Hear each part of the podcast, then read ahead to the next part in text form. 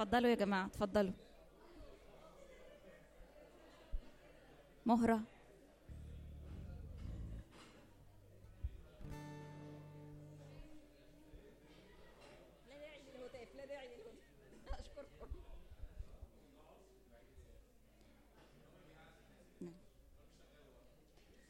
مساء الخير كلكم سامعيني؟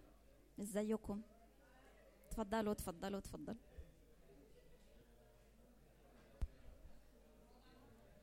كم واحد كان في المؤتمر يا شباب؟ كم واحد كان في المؤتمر؟ يا إيه ده بس؟ كله ده. طيب نحب نقول اللي ما جاش افتقدناكم. نحب نشوفكم المره الجاية.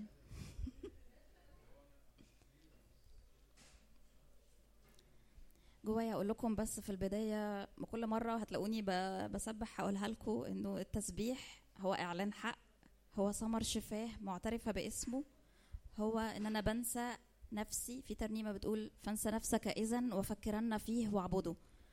فأنا مش جاي في خادم ومخدومين ولا ناس بترنم وأنا جاي أتفرج عليها. مش جاي أحضر حفلة وماشي.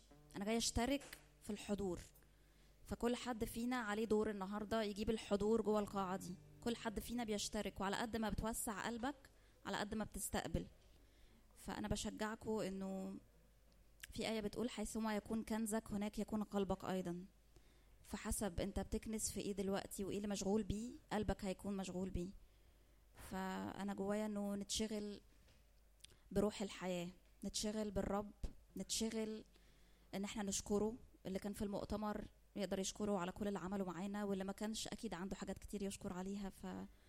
فانشغلوا بيه لأن هو مشغول بينا. انشغلوا بيه وانسوا نفسكم وما تفكروش في أي حاجة غير تدوله حقه إن هو صالح وللأبد رحمته. خلينا كلنا كل يقدر يقف. مش عايزة أختي أخليها اختياري بس خلينا نقف. يعني هو يستحق إن إحنا نعمل المجهود ده عشانه. يعني إحنا قدام ما قررنا نيجي فإحنا اخترنا إن إحنا نيجي بكامل إرادتنا فهنيجي نديله المجد اللي هو يستحقه. هو صالح ايا كان العيان إيه. فخلينا نقف مع بعض ونرنم سوا ونسبح سوا و... اتكلم بكلام الحياة اتكلم وافتح بقك بالتسبيح وافتح بقك وقول له شكرا على إن أنت أمس واليوم وإلى الأبد. شكرا إنك صالح وإنك أمين. ليس مثلك يا رب. أنت ما عندكش تغيير ولا ظل دوران. يا رب أنا جاي أشكرك يا رب على إنك مجدت وستمجد. إنك حاضر في الوسط. بشكرك لأنه لذتك فينا. لذتك في وقفة زي دي قدامك النهاردة. يا روح الله تعالى يا رب طالبين وجهك طالبين وجهك يا رب سر أمامنا يا رب بنورك. يا روح الحياة تعالى تعالى املى القاعة. ترسل روحك تخلق وتجدد يا رب ترسل روحك الآن تخلق وتجدد يا رب. تعالى بنارك بنار القداسة يا رب تعالى احرق يا رب كل أمور مزعجة وكل أمور مش منك كل زوان اختلط بالحنطة وكل قش وعشب احرقه يا رب. علمنا نعزل السمين من المرزول يا رب فنعرف نشوفك بكل وضوح. زيل من على العينين القشور يا رب فنراك ونكلمك كما يكلم الرجل صاحبه. خدنا لعمق جديد في محبتك يا رب النهارده. عايزين نسلم فنصير نحمل يا رب النهارده معاك. نسلم فنصير نحمل. ما نتشغلش بحاجة يا رب غير يسوع وحده واحدة سألت من الرب وإياها ألتمس أن أسكن في بيت الرب كل أيام الحياة وأتفرس في جماله. بنحبك يا ابونا بنحبك.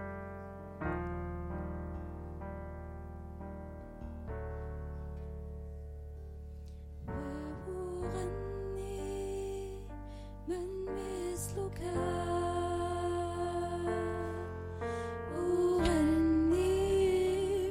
أغني من مثلك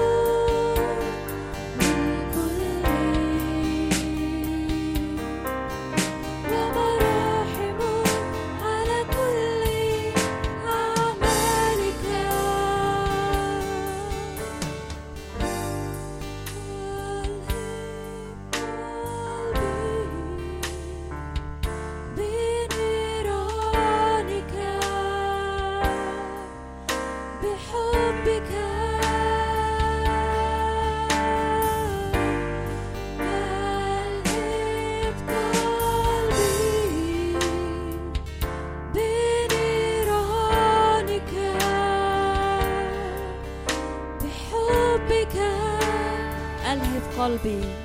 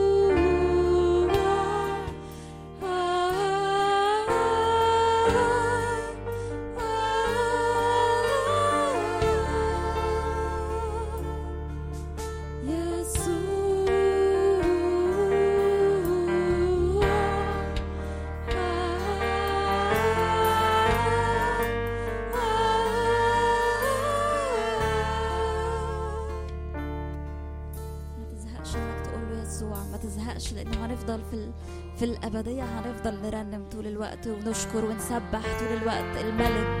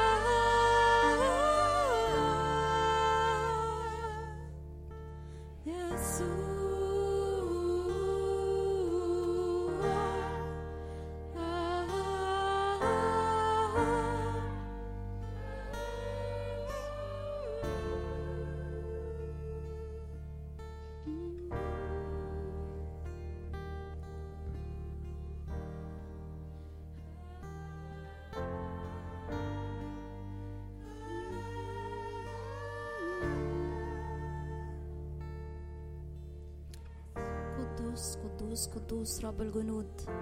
مجدك ملء كل الأرض. مجدك ملء كل الأرض. لك نعطي كرامة ومجد وغنى. لك نعطي كل السلطان والسيادة. مستحق رب أن تأخذ كل الكرامة والمجد والغنى إلى أبد الآبدين. مستحق أن تسجد ليك كل ركبة ويعترف بيك كل لسان يا رب.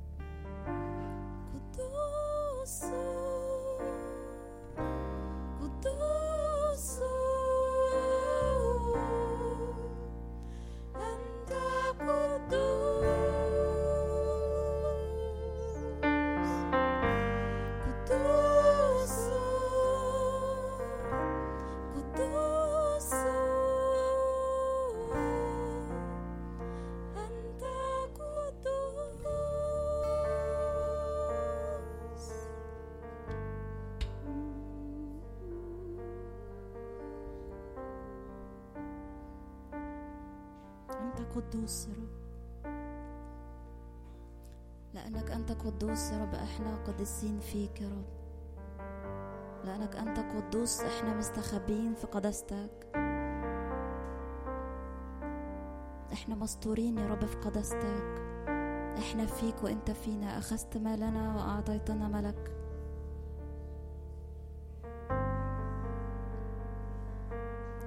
الكائنات تسبحك ليلا نهارا تصرخ أمامك. وإحنا هنفضل واقفين قدامك نعبدك ونقولك ها نحن يا رب. قدوس قدوس قدوس.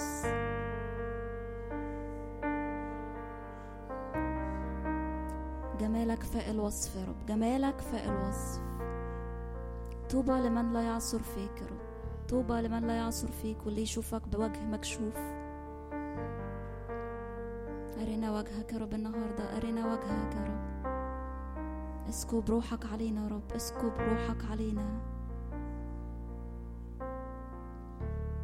نصير في السحابة فلا نرى إلا يسوع وحده. لأنه ينبغي أنك أنت تزيد يا رب ينبغي أنك أنت تزيد. بنخلع كل تيجان وبنخلع كل غالي وثمين ونحطه تحت رجليك يا رب. نقول لك ينبغي أنك أنت تزيد لأنه الحاجة إليك وحدك. اجذبنا بربط المحبة. يا رب نحوز نفسنا للعلاء. بنبص عليك. ناظرين ليك يا رئيس الإيمان ومكمله ناظرين ليك. فلنتقدم بثقة إلى عرش النعمة لكي ننال نعمة ونجد رحمة. عونا في حينه. عونا في حينه يا رب. أنت عونا يا رب بتوجد في الضيقات. أنت في وقته تسرع به يا رب. أشكرك. أشكرك على المراحم الأبدية اللي سترانا. المراحم الأبدية اللي مغطية حياتنا. عينك علينا من أول السنة لآخرها. شكرا.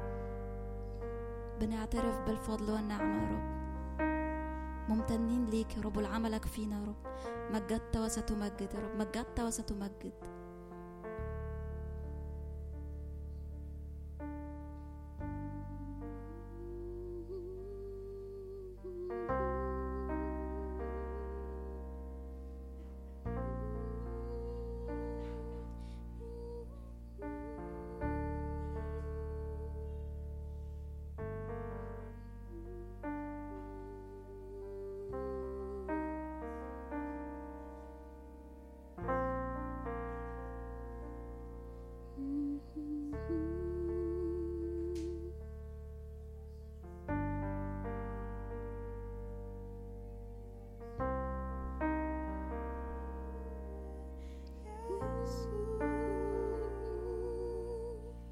والسماوي ارفع إيدك قدام الرب. خلينا نبارك الرب. خلينا نبص عليه. هو بس. خد الخمس دقايق دي بص على يسوع.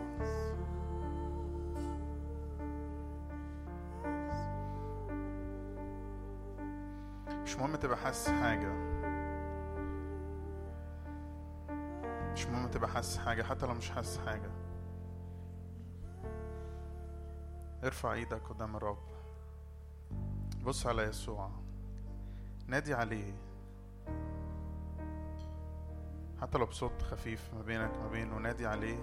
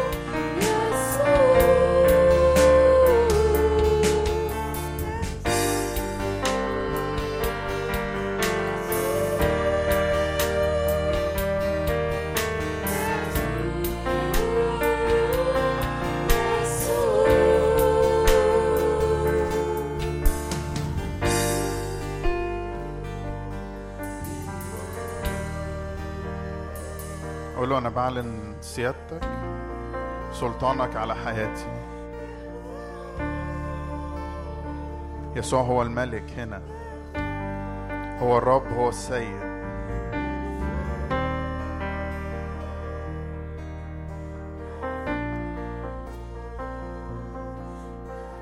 نعلن سلطانك على هذا المكان على هذا الاجتماع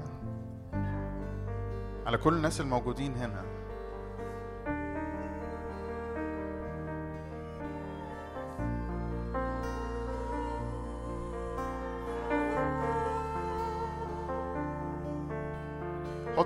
كده على راسك حط إيدك على راسك معايا. قول يا رب يسوع أنا بعلن ملكك سيادتك بعلن سلطانك على حياتي. أنت الرب أنت الملك أنت السيد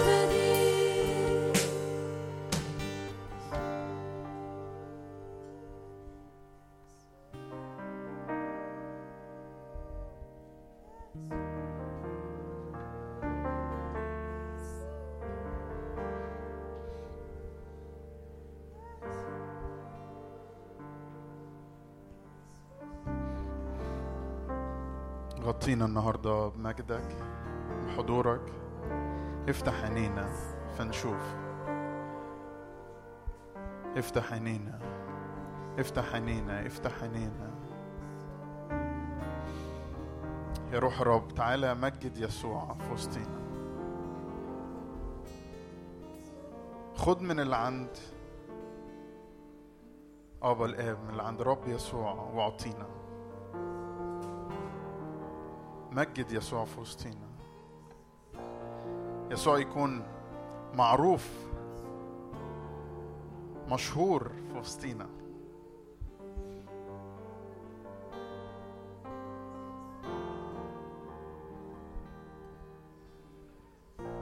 صلي النهارده يبقى يوم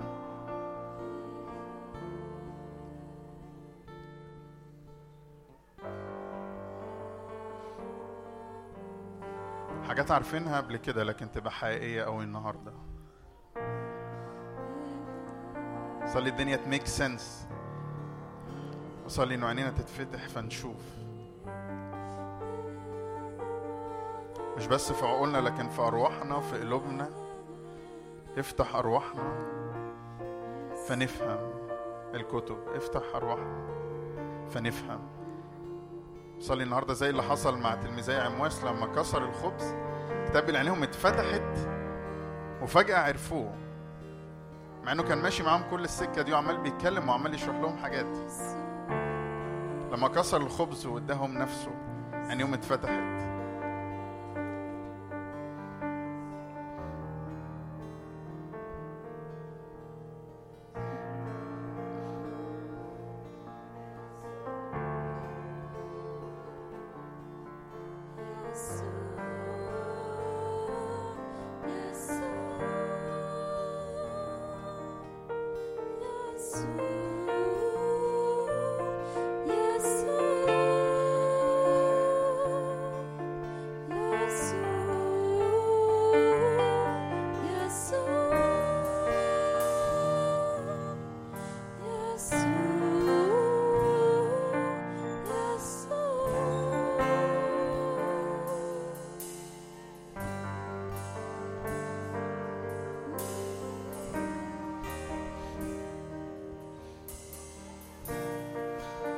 يسوع قال أنا الخبز النازل من السماء من يأكلني يحيا بيا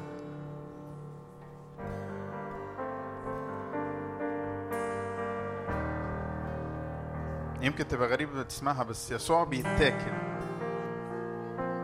تاكله؟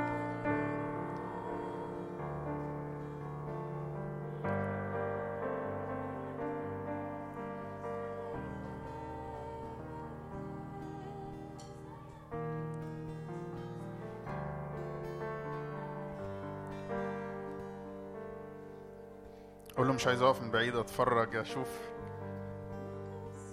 من بعيد. أنا عايز اقرب امد ايدي واكل.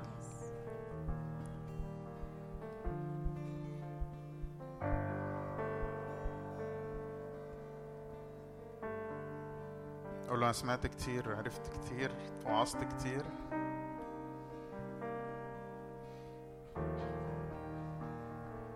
بس ده وقت نتقابل معاه نختبره ناكله.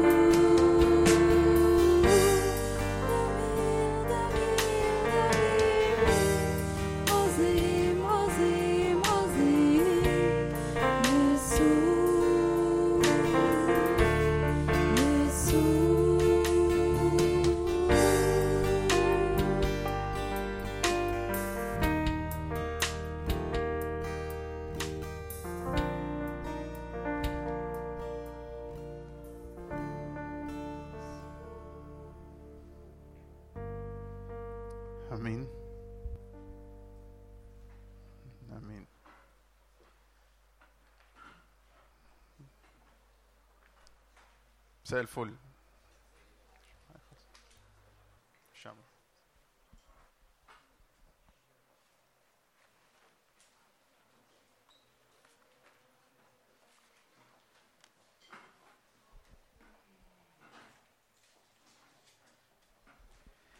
مساء الفل. مساء الفل. عاملين إيه؟ أعتقد آه، جزء كبير من الناس عارفاني. آه، فأنتوا عارفين سامعني؟ ما تعرفنيش أوكي ماشي. اللي مش عارفني مش مش مشكلة يعني. حصل خير. آه، تقريبا أنا سن كل الناس اللي هنا أكبر حاجة صغيرة. ف اي هوب إنه تبقوش حاسين إن أنا الخادم اللي جاي اوعظ آه، مبسوط إن أنا بحكي مع الناس اللي في سني الجيل بتاعي. آه، ومبسوط إن أنا في هذا الاجتماع بالذات. وكنت موجود الحد اللي فات كان وقت جميل. ف مين مبسوط إن هو في الاجتماع ده؟ إيدك ارفع رجلك. طيب آه أنا هشارك حاجة النهارده قصيرة جدا. دي كده أي حد يقول لك أنا هوعظ وعظه قصيرة ده اوعى تصدقه. دي ده أكبر دليل إن هو مش ممكن هيبقى يوعظ وعظه قصيرة. طيب أنا عايز أشارك حاجة عن موضوع يبدو كلاسيكي جدا. أنا مبسوط إن في ست ألوان ماركر ثمان ألوان ماركر. حاجة مبهرة جدا. طيب.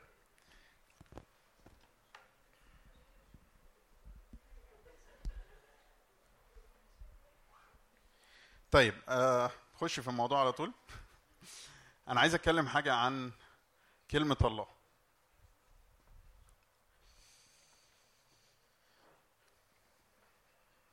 معلش اعذروا خطي آه معرفش يعني عنكم بس أنا شخصيا أعتقد أنا اتوعظت وعظات كتير عن كلمة ربنا وحاجة كلاسيكية جدا. آه بس أنا صلاتي النهارده مش إن إحنا نسمع حاجة جديدة وإن كان يمكن نسمع حاجات جديدة لكن إنه الرب يغير طريقة تفكيرنا كلها عن كلمته.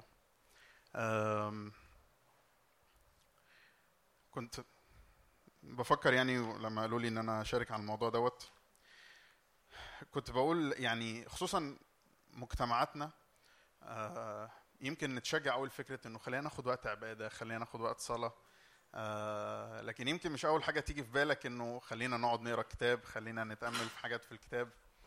آه، وإحساسي إن جزء ده من جاي من آه، يمكن عدم إدراكنا العميق لأهمية كلمة ربنا.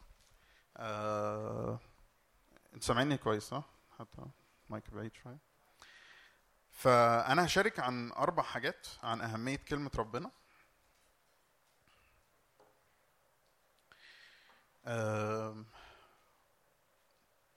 I hope الموضوع يبقى practical شوية. أنا هشارك أربع نقط وهبقى آه، يعني ده الكلام اللي عايز أشاركه النهارده. طيب أول حاجة خلينا نفتح بطرس الأولى واحد. هو الشاشة دي بتطلع آيات ولا طلعش طيب. طلعش حاجة؟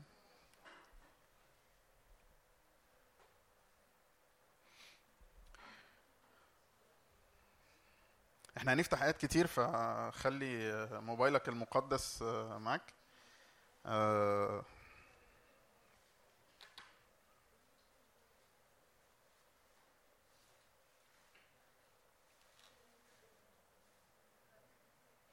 بطرس الأولى واحد عدد 23 لعدد 25 بيقول كده. مولودين ثانية لا من زرع يفنى. أنتوا وصلتوا؟ وصلتوا بطرس الأولى واحد.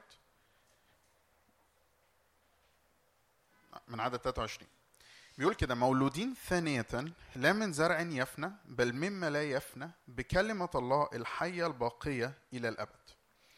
لأن كل جسد كعشب وكل مجد إنسان كظهر عشب العشب يبس وظهره سقط وأما كلمة الرب فتثبت إلى الأبد.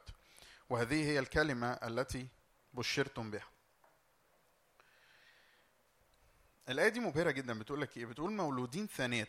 اللي هو مين إحنا كمؤمنين مولودين ثانية لا من زرع يفنى بل مما لا يفنى بكلمة الله الحية الباقية إلى الأبد.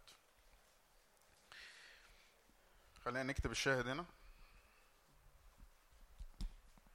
دي فرصة اللي بيحب يكتب وكده.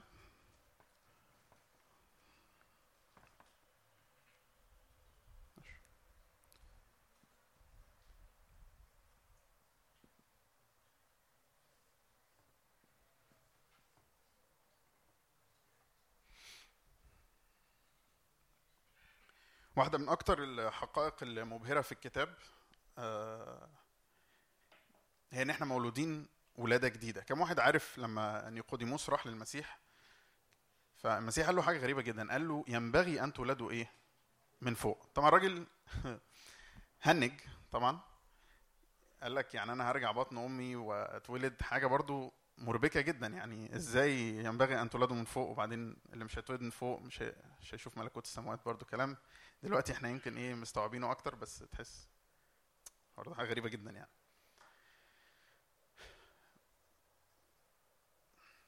أنا عايز أشرح الموضوع ده بس بشكل أعمق لأنه أحيانا بنتهيأ إنه حاجة يمكن رمزية أو أو فاهمينها كده سريعا بس ما اتشرحتش كفاية. قبل ما أقبل المسيح أنا روحي بتبقى ميتة. يعني إيه ميتة؟ ميتة مش معناها إن هي مش شغالة. لكن ميتة معناها إنه لأن ربنا هو مصدر الحياة فلأن أنا بالطبيعة خاطي أنا منفصل عن ربنا اللي هو مصدر الحياة. فبالتالي روحي ميتة. لما بقبل المسيح بتحصل معجزة حقيقية جدا ودي مش حاجة رمزية مش بس إنه ربنا بيغير حياتي مش بس إنه آه، ربنا بي بيتبناني لكن بتحصل معجزة في اللحظة دي إن أنا ببقى خليقة جديدة. خليقة جديدة يعني بتولد من ربنا. في يوحنا واحد ممكن نروح نقراه بسرعة. يوحنا واحد بالنسبة لي دي دي يعني دي من أحلى الآيات في الكتاب. يوحنا واحد اللي هو الإنجيل بقى مش عدد 12 بيقول كده. وأما كل الذين قبلوا يعني كل اللي قبلوا المسيح أعطاهم سلطان أن يصيروا أولاد الله. أي المؤمنين باسمه الذين ولدوا ليس من دم ولا من مشيئة جسد ولا من مشيئة رجل بل من الله. فإذا لما بقبل المسيح بتحصل معجزة اسمها إني بتولد ولادة جديدة. دي مش حاجة معنوية دي حاجة حرفية. يعني إيه حرفية؟ يعني دي معجزة حقيقية بتحصل في عالم الروح حتى لو أنا مش شايفها إن في اللحظة اللي بقبل فيها المسيح روحي بتتولد من ربنا. تاني. دي مش حاجة رمزية. أنا بتولد ولادة جديدة. ربنا بيولدني خليقة جديدة. الآية المشهورة جدا إن كان أحد في المسيح هو خليقة جديدة الأشياء العتيقة قد مضت وذا الكل قد صار جديدا. كلمة خليقة جديدة معناها نوع جديد من المخلوقات. هي فعلا كده معناها في اليوناني. يعني حاجة ما كانتش موجودة قبل كده حاجة جديدة. توتالي ما كانتش لم يراها البشر من قبل خليقة جديدة. طيب ده نرجع كده شرحنا سريعا. نرجع بقى الآية اللي إحنا كنا بنقولها. بيقول لك إيه بقى؟ مولودين ثانية لا من زرع يفنى بل مما لا يفنى بكلمة الله. يعني إحنا مولودين إيه؟ بكلمة الله. أمي روحية قالت لي جملة مرة وعلقت مش هنساها أبدا قالت لي قالت لي لو لو أنت بعدت عن كلمة ربنا هتموت لأنه كلمة ربنا هي ماما. ليه؟ لأن إحنا مولودين بكلمة الله. فكلمة ربنا هي مصدر اللي إحنا جينا منه. لو إحنا مولودين من الله المسيح نفسه اللي هو الله هو إيه؟ الكلمة. فاحنا مولودين بالكلمة. فالكلمة هي إيه؟ ماما. فأنت لو بعدت عنها تموت أنا عارف إن هو تعبير غريب. فأول حاجة عايزين نقولها إن كلمة ربنا هي ماما. ماشي؟ أنا هكتب. أوكي. طيب هقول لكم حاجة قصة بقى يعني حصلت معايا. أكدت لي إن إحنا برضو مش بنقول الكلام آه، يعني نظري برضو. أنا قابلت المسيح وأنا ست سنين. كنت صغير.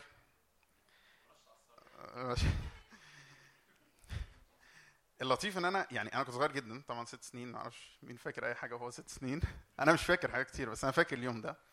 كنت آه، إحنا عيلتنا يعني كان ربنا بعتنا في وقت بلد آه، نخدم فيها يعني بلد عربية. فكنا هناك وأنا فاكر الليلة دي آه، كنت سهران وقاعد مع بابا وماما حتى كانت سافرت رجعت مصر مؤتمر. آه، ومهم قعدت مع يعني كنت بحكي مع بابا وبعدين ما أعرفش إيه اللي طلع الكلام وفجأة ابتدينا نحكي عن حاجات عن الصليب وعن يسوع وكده. وأنا ساعتها زي ما بقول لكم صغير جدا. فطبعا أنا أنا في أنا فاكر يعني في سناب شوت في دماغي للحظة دي بس طبعا في حاجات أنا مش فاكرها أبويا اللي حكاها لي يعني. بس قال لي أنا لقيتك عمال تسأل تسأل تسأل وزي جواك جوع إن أنت تعرف. فأنا حسيت إن ربنا بيعمل حاجة. فكمل معايا وصرنا نحكي وبعدها غالبا في الليلة دي هو صلى معايا ان اقبل المسيح وكده. المهم هو حكى لي بقى حاجة مبهرة جدا يعني. لما قالها لي أنا افتكرت الآية دي. قال لي قال لي أنت بعد اليوم ده فضلت لمدة حوالي أسبوعين كل يوم تصحى الصبح تقول لي بابا بابا تعالى نقعد نقرأ كتاب. بابا بابا تعالى نقوم نقرأ كتاب. أنا أنا ما كنتش فاهم حاجة عن الكتاب ما أعرفش الآية دي ما أعرفش أي حاجة. بس أنا مصدق إنه لأن اللي إحنا بنقوله ده حقيقي. في اللحظة اللي أنا قابلت فيها المسيح دي وأنا ست سنين أنا اتولدت من كلمة ربنا. فحصل حاجة ما كانتش بتحصل قبل كده. يعني ده كان أول مرة أقول له الجملة دي. زي أي يوم صحيت تاني اليوم اللي بعده. بس حصل حاجة في روحي. لأنه روحي بقت مولودة بكلمة الله. في جوع بقى جوايا أنا عايز أقرأ كلمة ربنا. معايا؟ فممكن تبقى انت حاسس ان إيه حصل غبار على يعني الدنيا طربت كده وتحس انت مش حاسس ده. بس صدقني أول ما تمسك كلمة ربنا أنا معرفش أنا بتحصل معايا يعني أنا شخصيا وأنا قاعد بحضر الوعظة عمال يا رب سامحني على كل وقت ضاع ما قعدتوش مع كلمتك وعمال أفتكر أوقات كنت قاعد أقرأ كلمة ربنا ولاقي في حاجة جوايا عارف بت... في حاجة كده حصل ما أعرفش أنتوا فاهمين أنا بتكلم في إيه؟ لما كلمة ربنا تحس إن في حاجة جواك بتتحرك رايحه راجعه وأنت قاعد قدام كلمة ربنا؟ فدي أول نقطة أوكي؟ كلمة ربنا هي ماما إحنا مولودين بكلمة ربنا. طيب النقطة الثانية خلينا نفتح يعقوب واحد. رسالة يعقوب معرفش ليه واخدة صيت. لسه قفشة من يعقوب. طيب يعقوب واحد عدد واحد وعشرين. أديكوا ثواني تفتحوا؟ افتحوا افتحوا افتحوا.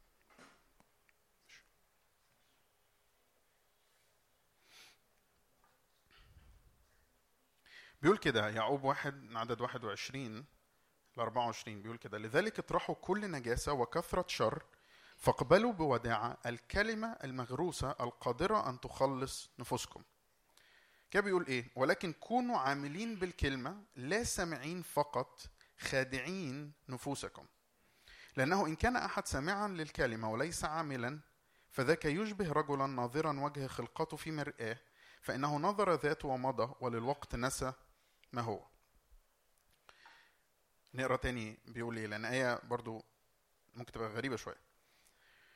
لكن كونوا عاملين بالكلمة لا سامعين فقط خادعين نفوسكم. يعني لو أنا بسمع كلمة ربنا ومش بعيشها أنا بخدع نفسي. ليه؟ بيشرح بقى. بيقول لك لأنه إن كان أحد سامعا للكلمة وليس عاملا فذاك يشبه رجلا نظر وجه خلقته في مرآة. يعني اللي يسمع كلمة ربنا وما ينفذهاش عامل زي واحد بص على وجه خلقته يعني بص في خلقته. في مراية وبعد كده يقول لك إيه؟ وللوقت مضى. سوري. فإنه نظر ذاته ومضى والوقت نسى ما هو. يعني ببساطة. طيب خلينا نكتبها. النقطة الثانية كلمة ربنا هي مرايتي.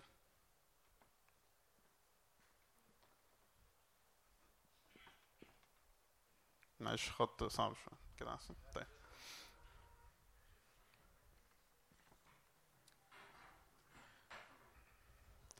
معرفش أنا بفكر في النقطة دي النهارده جه في بالي الساحرة الشريرة بتاعت سنو وايت لما كانت تبص للمراية. طيب كلمة كلمة ربنا هي المراية بتاعتي. يعني إيه؟ لما ببص في كلمة ربنا بشوف أنا مين. بشوف ال original design بشوف الخطة الأصلية بشوف الصورة الحقيقية ربنا عايزني أبقى عامل إزاي. كل ما بعمل كده أنا بيحصل تغيير في حياتي. لو عايز حياتي تتغير محتاج أبص على كلمة ربنا وأعمل بيها. مشكلة إن أنا إيه؟ ممكن أبص تلاقي نفسك في اجتماع حد وعظ وعظة واتكلم عن حاجة في الكتاب عن إن إحنا كمؤمنين مثلا كذا أو إن إحنا آه، إحنا أبناء للرب أو إن إحنا ملوك وكهنة أو إن إحنا مقدسين فيه أو أي حاجة. ممكن أشوف الكلام ده وأتشجع بيه وأروح البيت أنساه. وزي ما الكتاب بيتكلم عنه يجي إبليس يسرق الحاجة مني. والاقي الموضوع عدى وخلص. لكن إيه اللي أنا محتاج أعمله؟ إن أختار إني أسلك بكلمة ربنا. لأن كلمة ربنا بتقول لي أنا مين. فأجي أبص أنا مين وأعيش ده ما انساش نفسي. هو ده اللي بيقوله. بيقول لي بص في كلمة ربنا بيشوف نفسه الصورة الأصلية المفروض أكون عليها ومحتاج أبقى عامل بالكلمة علشان ده يحصل عشان ده يتحقق في حياتي.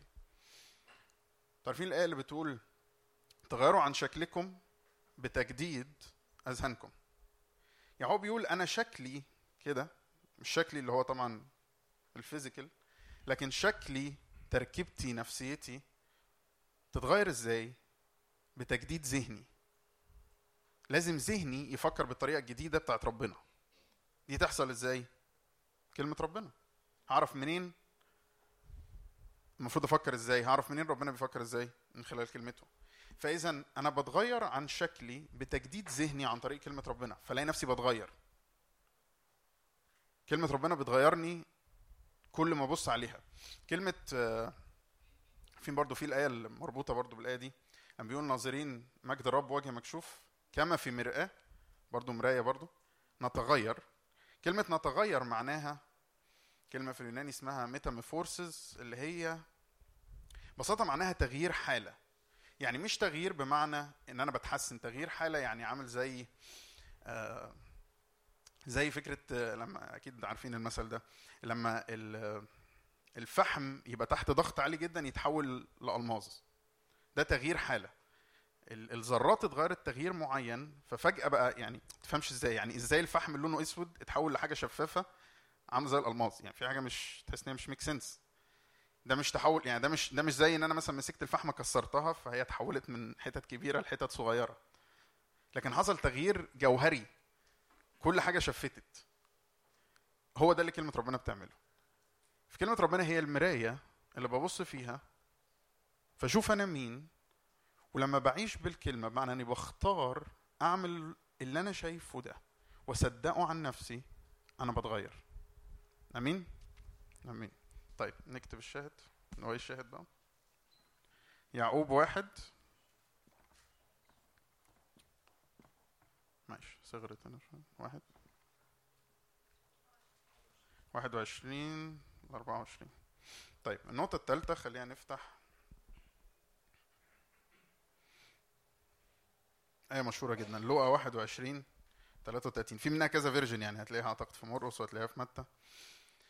لو 21 33 بتقول كده السماء والأرض تزولان ولكن كلامي لا يزول. العالم كله بتاعنا مبني على إنه بكرة هيبقى زي النهارده بمعنى الاقتصاد كله مبني على إنه هنصحى الصبح نلاقي الشمس في مكانها الأرض بتلف حوالين الشمس اليوم 24 ساعة. كلنا بناخد الحاجات دي كأمور مسلم بيها. كلنا مصدقين مليون في المية إن أنا هصحى الصبح بكرة هلاقي الشمس موجودة. القمر موجود كل حاجة شغالة وبتلف إيه؟ زي الساعة. أي حاجة من دي تتغير تغيير طفيف. كل حاجة تتشقلب. يعني سألوني بقى في الموضوع ده. كنت آه، يعني في وقت كنت انترستد في حاجات عن مواضيع الإلحاد وكده فقعدت أقرأ.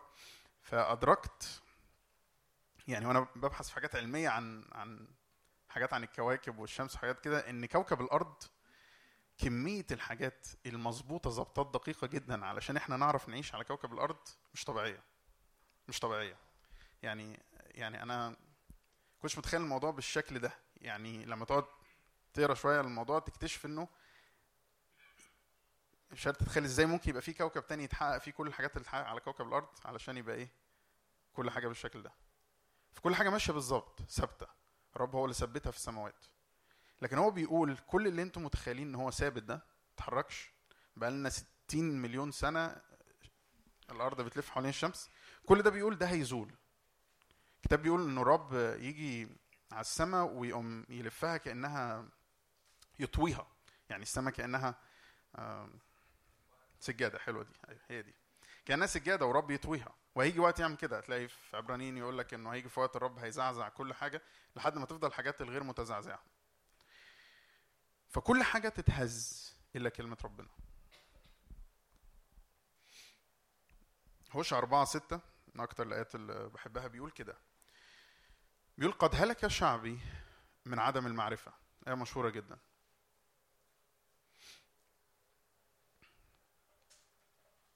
واحدة من أكتر الحاجات اللي, اللي, اللي, اللي بشوفها كتير بتحصل وحاجة محزنة جدا كمية الخراب والهلاك اللي بيحصل بسبب إنه الناس مش عارفة كلمة ربنا. خلينا خلينا قبل ما نقول الناس مش عارفة كلمة ربنا. الناس مش عارفة ما أعرفش عارفين القصة دي ولا لأ بس معبرة قوي عن النقطة دي. آه أنا حتى مش عارف هي قصة حقيقية ولا لأ بس مش مهم هي حقيقية ولا لأ هي معبرة عن المعنى. إنه واحدة ست آه يعني آه من الصعيد وتعليمها بسيط ابنها سافر بره وربنا فتح عليه من واسعة. ف فكان بيبعت لها فلوس. المهم هي ما أدركتش إن دي فلوس كانت فاكرة إن دي صور. فكانت فحد مرة راح يزورها لقاها معلقة دولارات ويوروهات على الحيطة. متهي- متهيألها إن دي صور ابنها بعتها لها. يعني دي مثلا إيه حتى أنت عارف برضو منطقي تحصل يعني لأن العملات أنتوا عارفين عليها رسومات برضو إيه مش عارف آه، الحاجات اللي هي الأثرية وكده. فهي متخيلة إن دي صور. فتخيل هي مش لاقية تاكل. مع إن الحاجة هي موجودة أهي في وشنا هي مش بعيدة. ممكن يبقى عندي مليون دولار في البنك لو ما أعرفش حاجة عنهم ممكن أموت من الجوع حتى لو هم عندي. ودي حاجة المؤسفة جدا يعني يا ريت كانوا مش عندي ويعني مت من الجوع. إنما حاجة مؤسفة جدا إن هي موجودة وقاعدة في مكانها بس لأن أنا مش عارف مش عارف أستغل ده. ما أعرفش تفتكروا سامر فاتت كان بيقول إنه العالم في حرب معلومات. فاكرين الجملة دي؟ حد كان معانا؟ حرب معلومات. أهم حاجة فعلا دلوقتي في العالم المعلومات. اللي هيعرف ينتصر ويتخطى كل الحاجات اللي عارف أكتر يعني كل ما تبقى عارف أكتر كل ما تعرف تعيش حياة أحسن. في البيزنس في كل حاجة. فإذا حياتي مستوى اللي حياتي هتبقى فيه معتمد على قد إيه أنا عارف كلمة ربنا.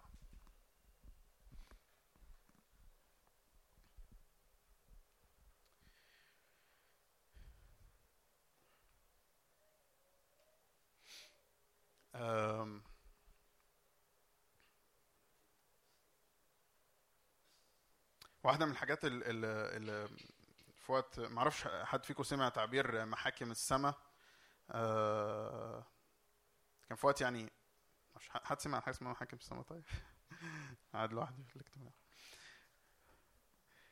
حاسس إن أنا معايا يا جماعة؟ زي الفل. صمت رهيب. أنا بحاول أقولها بأكتر طريقة معبرة قدر الإمكان. كنت بسمع الراجل يعني آه، ال- الرب كان يعني زي الحد ال- ال- ال- ال- ربنا استخدمه إنه التعليم ده يوصل ناس كتير في العالم. اسمه روبرت هندرسون وقال حاجة فرقت معايا جدا. قال آه، كنت بسمع يعني زي المؤتمر هو عمله عن الموضوع ده قال حاجات كتير جدا فرقت معايا. بس واحدة من الحاجات فرقت معايا قال إنه لما تروح تصلي قدام الرب صلي مش من أرضية احتياج لكن من أرضية ربنا قال إيه. بشوف ده كتير قوي في الشفاء. أكتر حاجة تلاقي لو بنصلي لحد مريض حد يطلع بصلوة اللي هي بتاعت ودي مش حاجة وحشة لكن يا رب الحد ده بيخدمك وبيحبك. فرب اشفيه علشان الخدمة ما تتعطلش وحاجات من النوعية دي. وتحس إنه يعني بحاول أتخيل ربنا هو بيسمع الصلاة دي اللي هو ربنا اتفاجئ اللي هو إيه ده؟ الخدمة هتروح. إيه ده؟ ما فكرتش أنا في الموضوع ده. طب لا هشفيه هشفيه خلاص هشفيه. فاهم؟ ف يا رب ده كان خادم. مفيش حاجة هتقنع ربنا إنه يشفيك أكتر من إن يسوع دفع الثمن بجلداته مش محتاج حاجة أكتر من كده عشان نقنعه. يعني هو محتاج إيه أكتر من إن يسوع دفع الثمن أنتوا عارفين مش موضوعنا موضوع الشفاء بس عشان أنا الموضوع ده على قلبي. المسيح اتصلب من أجل خطايانا لكن الجلدات كانت من أجل شفائنا. كم حد شاف The Passion of the Christ ألم المسيح؟ أعتقد مشهد الجلد حتى كان أصعب يمكن حتى من مشهد الصليب مش كده؟ الكتاب بيقول الذي بجلدته أو بحبوره شفينا.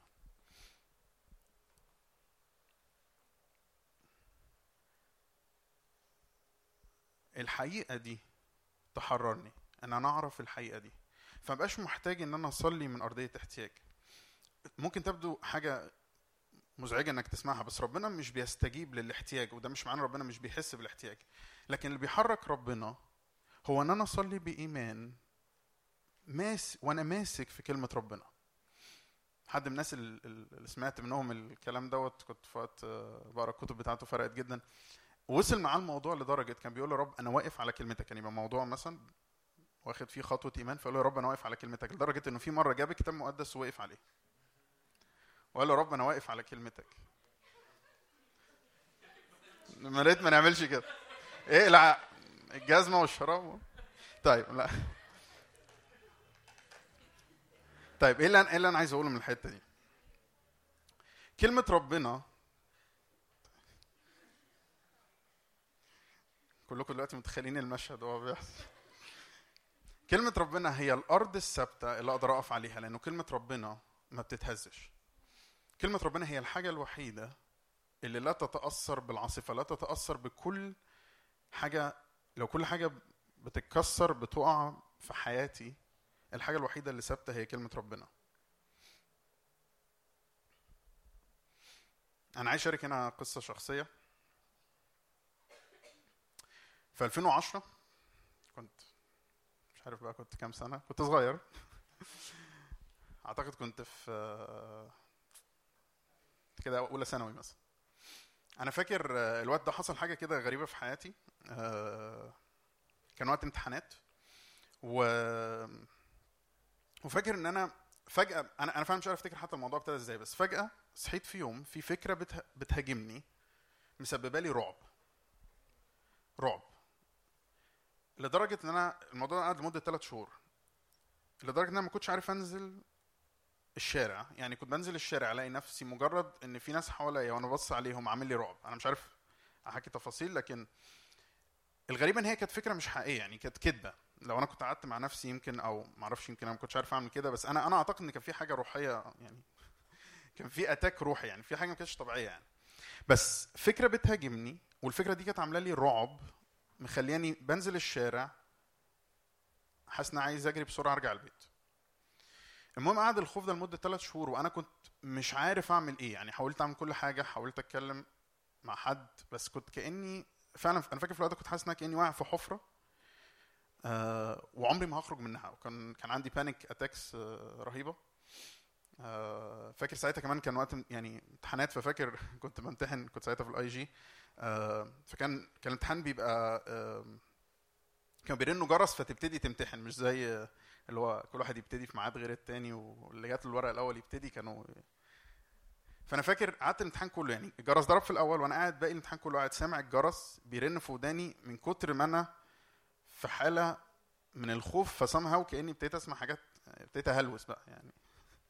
كنت في حالة غريبة جدا يعني حاجة حاجة حصلت يعني في حياتي كانت غريبة جدا. المهم في نهاية الثلاث شهور دول كنت مسافر أصلا آه، في حتة وبعدين كنت قاعد مع ناس آه، وفجأة وأنا قاعد معاهم لقيت يعني مستوى الخوف عمال يعلى يعلى يعلى لدرجة إن أنا حسيت إن أنا مش عارف أقعد يعني مش عارف أقعد مش عارف أقعد في مكاني.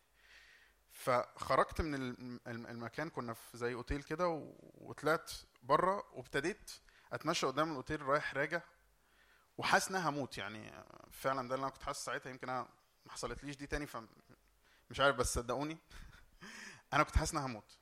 ما أعرفش إزاي بس كانت panic attack رهيبة كنت حاسس ان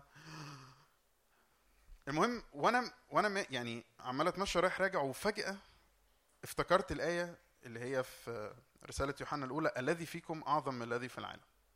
بس جت في بالي وأنا في هذه الحالة الغريبة جدا. ففاكر إن أنا قمت ابتديت أعلن الآية دي قلت الذي فيا أعظم من الذي في العالم. رايح راجع. الذي فيا أعظم من الذي في العالم. الذي فيا عمال رايح راجع رايح راجع رايح راجع. قدام ال- المبنى ده الذي فيه أعظم الذي في العالم. بعد خامس سادس سابع مرة قلت كده مرة واحدة الخوف بيو. كل حاجة قامت وقفت. فلما كل حاجة كانت بتقع رب فكرني بحاجة. ده الكتاب بيقول إنه يسوع قال إنه روح قدس يذكركم باللي أنا قلته لكم. روح قدس فكرني بالآية بتاعت الموقف ده اللي أنقذني من اللحظة اللي تخوف دي. واحدة من الحاجات التانية كمان اللي شاركتها يمكن موقف مش بنفس أو على الأقل يمكن وأنا أصغر كان الموضوع أصعب بس آه، في شهر خمسة 2020 جالي كورونا كان بداية الكورونا بقى بداية ما كناش عارفين الكورونا دي موديانا فين. تقريبا الحد الوحيد اللي أنا عارف إن جاله كورونا قبلي كان جون تقريبا جون قبلنا كلنا. أول واحد في مصر أيوة. ف فأنا فاكر إنه كنت ساعتها يعني أكتر معلومة كانت موتراني إن أنا كنت يعني عمال أقرأ فكرة إنه أنت ممكن ال- الأكسجين في الدم يقل جدا بس الجسم مش بيدرك هذه المعلومة. فأنت ممكن يعني كان بيقولوا إن في ناس حتى في ال في ال ICU كانوا ممكن يبقوا قاعدين بيلعبوا على الموبايل وبيعيشوا حياتهم عادي وبعدين الأكسجين عمال يقل يقل يقل ومش حاسين. يعني دي مش الحاجة جسمك ما بيحسش إن الأكسجين قل. فدي كانت معلومة مخيفة. يعني أنت طبعا أنا قعدت معزول في الأوضة بتاعتي 14 يوم. لوحدي. آه فيعني يعني لا كان يعني عارف إنه مش عارف يعني بس يعني ممكن يبقى في ناس جالهم كورونا والموضوع عدى بطريقة أسهل بس أنا الموضوع بالنسبة لي كان كان مش سهل. وفاكر إن أنا في وسط ال- الدنيا دي طبعا يعني كنت بصرخ للرب و بحاول أسمع ربنا عايزني أعمل إيه. وواحدة من الحاجات اللي كانت ملخبطاني ان أنا في الوقت اللي هو قبل ما أخش في موضوع الكورونا ده أنا ما كنتش مركز يعني مع الرب كنت في حالة كمان روحية مش كويسة. ف...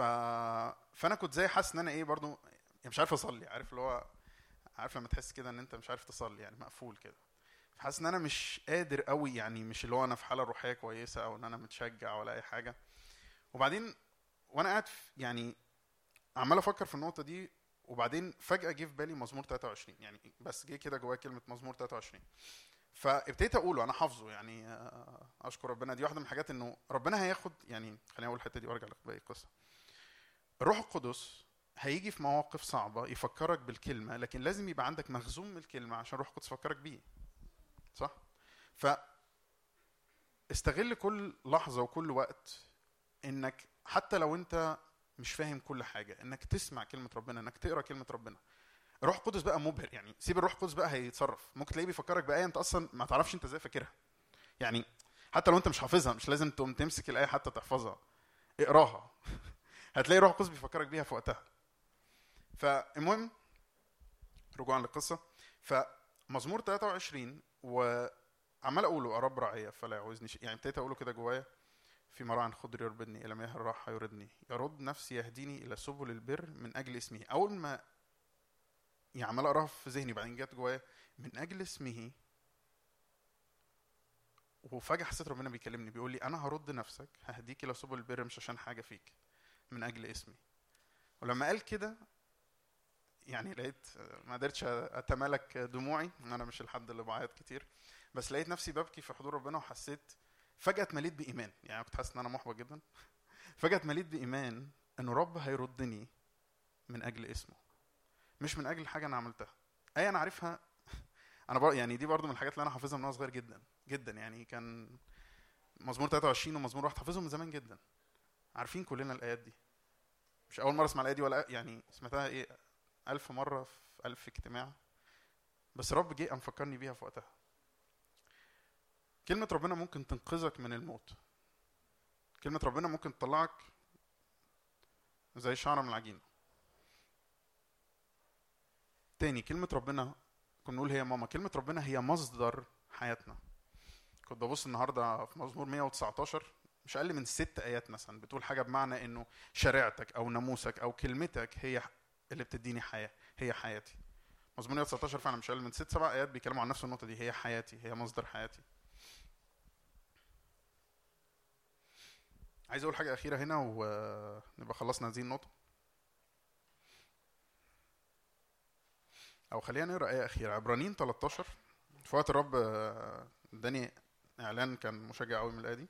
عبرانيين 13 عدد خمسة بيقول كده لتكن سيرتكم خالية من محبة المال كونوا مكتفين بما عندكم لأنه قال لا أهملك ولا أتركك حتى أننا نقول واثقين الرب معين لي فلا أخاف ماذا يصنع بي إنسان. المفتاح اللي في الآية دي ممكن تقراها بسرعة ويتهيألك يعني تحس إنه التركيز على الآية دي فكرة إنه آه، رب معين ليا فمش هخاف أو إنه رب مش هيهملني أو هيتركني وده طبعا إعلان موجود في الآية. لكن الإعلان اللي ورا بقى ال ال الآية أو لما تركز تلاقي إنه إيه؟ هو بيقول لك لأنه قال لا أهملك ولا أتركك حتى أننا نقول واثقين. رب معين لي فلا أخاف. الحاجة الثابتة اللي أقدر أقف عليها إن الرب قال. دي الحاجة الوحيدة الثابتة في كل المواضيع. انه الرب قال. سمعت قصص لا تنتهي. لا تنتهي. عن ناس وقفوا قدام كل حاجة الواقع بيقولها. بيقولوا يا رب أنا واقف على كلمتك أنت قلت. كلمة ربنا ثابتة أكتر من أي حاجة ممكن تتخيلها أكتر من أي واقع أنت شايفه.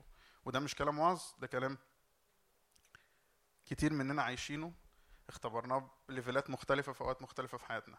كلمة ربنا ثابتة حقيقية تقدر تقف عليها. فدي النقطة الثالثه كلمة ربنا هي الأرض الثابتة اللي أقدر أقف عليها. خلينا نكتب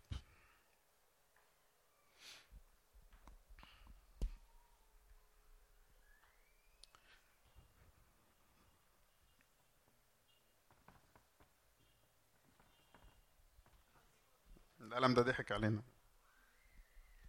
طلع ما بيكتبش. مش عارف الاصفر هيبان ولا لأ. حد شايف حاجة؟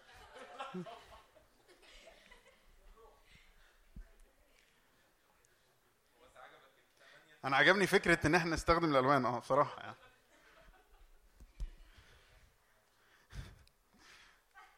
مش مهم بس أنا ليا قصص أصلا مع.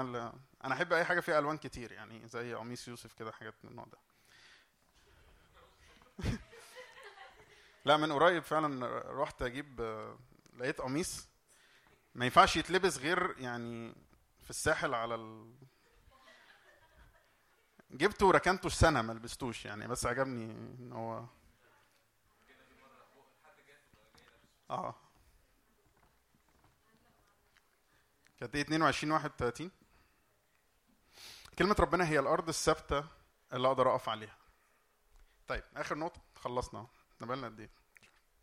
طولنا؟ طولناش؟ طيب ماشي خلاص. نحكي 10 قصص تاني و...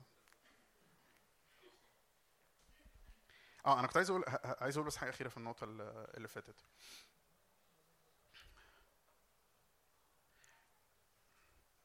يعني أنا أول واحد بقول بقول ده لنفسي بس please please please ما تتحركش باللي أنت حاسه. اتحرك بناء على كلمة ربنا. عايزين نبطل حتة أنا حاسس مش بمعنى في طبعا معنى آخر لكلمة أنا حاسس اللي هو لما يبقى جواك حاجة من ربنا فتقول أنا حاسس كذا من ربنا. ده كويس okay. لكن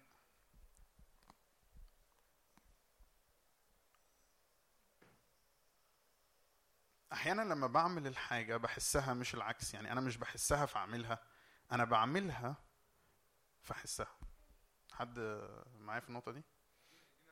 مثال يعني كم واحد يعني مش عارف بس كم مرة مثلا ممكن تبقى مش حاسس حاجة وبعدين تسبح الرب وأول ما تعمل كده تبتدي تحس إن في حاجة. يعني أنا هقول لكم حاجة مثلا بتحصل معايا كتير. مثلا يجي يوم إن أنا رايح اجتماع وأحس إن أنا مش عايز أروح الاجتماع مقفول مقفول مش عايز أروح الاجتماع يعني مكسل فعلا إن أنا أروح الاجتماع. وبعد ما أروح الاجتماع أخرج أحس إنه أنا اتنقلت بقيت في حتة تانية. أنا مش حاسس خالص إن أروح الاجتماع بالعكس أنا حاسس إن أنا في حاجة مخليني مش عايز أعمل كده مش قادر أقوم أصلا أروح الاجتماع. بس أول ما أروح ألاقي ربنا اتعامل معايا وعمل حاجة. ما أعرفش يمكن مش عارف إذا كان ده أحسن مثال. أحيانا فروقات شاسعة فروقات شاسعة. يعني فاكر مرة برضه في 2020 كنت بحضر كنت يعني كنت جيت أحضر الاجتماع بتاع يوم الاثنين اللي هو كان بيتعمل في شيراتون وساعتها جون اللي كان بيوعظ. جون كان بيوعظ أصلا عن يعني أنا أنا كنت رايح برضو في حالة في حالة برضو مش كويسة خالص. يعني كنت رايح برضو في حالة مش كويسة. وبقى إيه مستني بقى حاجة وعظة مشجعة. لقيت جون بيوعظ عن الكرازة وليه إحنا مش بنكرز للناس. يعني تحس اللي هي فضلت قاعد في الاجتماع الآخر يعني برضو مش حاسس حاجة معينة وبعدها في آخر الاجتماع وقفت مع الناس. جون جه صلى لي يعني أنا مش فاكر حتى جون قال إيه يعني جون قال حاجة بمعنى مش فاكر أصلا قال إيه يعني قال حاجة جملة يعني وصلى لي. أنا مجرد ما جون صلى لي أنا يعني أنا فجأة لقيت نفسي اتمليت بفرح رهيب. فجأة ال- القفلة اللي أنا كنت فيها. يعني دي كانت مرات اللي هي حصلت فعلا في ثانية. كده. فجأة لقيت كل حاجة قامت فكت. خرجت من الاجتماع وأنا مبتسم قد كده. حاسس أنا إيه اللي أنا إيه اللي كان مخليني عمال أفكر أجي الاجتماع؟ ما اجيش أنا حاسس إن أنا مش قادر أجي الاجتماع. ف بليز ما تتحركش بناء على اللي أنت حاسه. حد من أبطال الإيمان اللي بحبهم كان بيقول أنا مش بتحرك باللي أنا حاسه ومش بتحرك باللي أنا شايفه أنا بتحرك باللي أنا مصدقه. هقول حاجة تانية بقى سريعة قبل ما نختم الحتة دي. واحدة من أكتر الجمل اللي لما سمعتها حسيت إن هي فيها حكمة إلهية وفرقت معايا جدا. الجملة دي لو عملتها هتغير حياتك بجد. قال لك اللي تسمعه في النور ما تناقشوش في الضلمة. أحيانا أنا أقف في حضور ربنا وأنا في حضور ربنا ربنا يكلمني يقول لي حاجة عن حياتي عن دعوتي عن هو مين. وبعد كده يمضي الزمن وألاقي فات شهر وتعديت في ظروف صعبة دخلت في امتحانات وقعت في خطية حصل أي حاجة. وفجأة ألاقي نفسي متلخبط مع إني كنت مت... يعني لو قعدت تحاول تفتكر اللحظة دي تقول ده أنا كنت متأكد جدا. أنا كنت واثق جدا ربنا بيتكلم معايا كنت واثق إن ربنا بيعمل حاجة في حياتي كنت حاسس قوي إن في حاجة حقيقية من ربنا.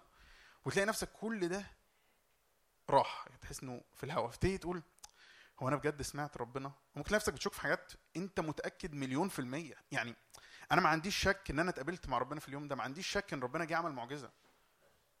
ما عنديش شك إن ربنا لمسني. ما عنديش شك إن ربنا عمل حاجة. في اللحظة دي تبقى متأكد مليون في المية.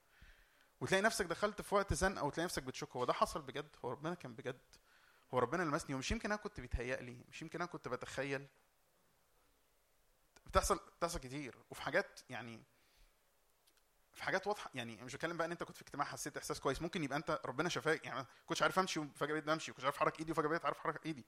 واضحة يعني ربنا عمل حاجة. وتلاقي نفسك جيت في وقت شكيت في إنه إيه ده فين مين؟ إيه اللي حصل؟ اللي تسمعه في النور اللي يحصل في النور هو ده الحقيقي أحيانا انت. اللي في بالك إنه إيه طب أنهي بقى اللي حقيقي هل الحقيقي اللي أنا حسيته وأنا في الاجتماع وربنا بيكلمني ولا الحقيقي هو اللي أنا بختبره دلوقتي؟ انت مش عارف مين فيهم ما أنا اختبرت الاثنين أنا دلوقتي في حالة وكنت في حالة. هل أنا كنت في حالة مغيب فيها وأنا في الاجتماع عشان المشاعر وعشان الترانيم فبيتهيأ لي إن أنا حاسس حاجة وأنا دلوقتي رجعت للحقيقة؟ ولا العكس؟ الإجابة هي اللي حصل في النور هو اللي حقيقي مش اللي بيحصل في الضلمة. اللي حصل في النور هو اللي كان حقيقي. اللي حصل وأنا في حضور ربنا هو ده اللي كان بجد. التاني هو اللي جاي بيحاول يغطي عليه.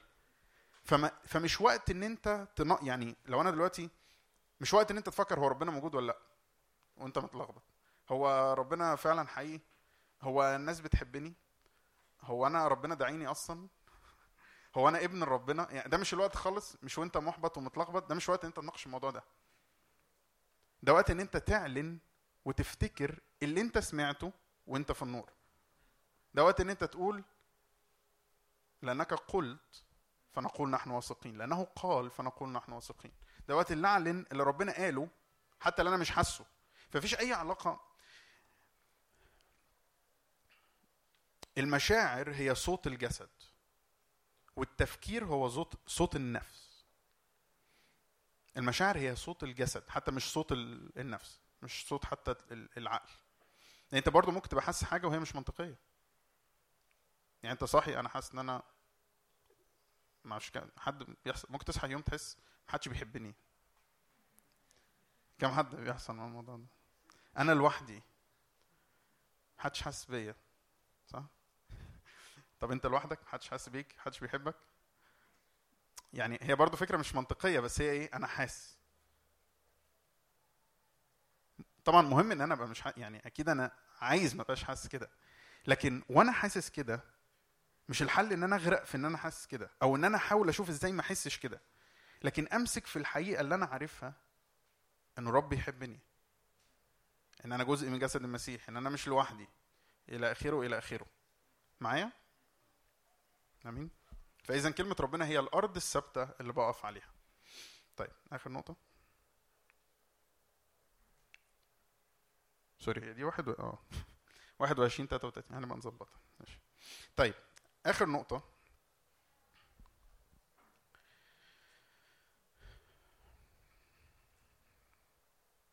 طيب عايز أقرأ ثلاث شواهد في الحتة دي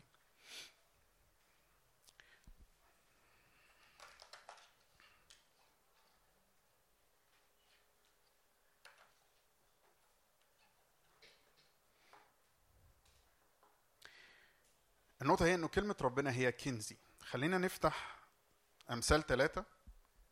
أمثال ثلاثة.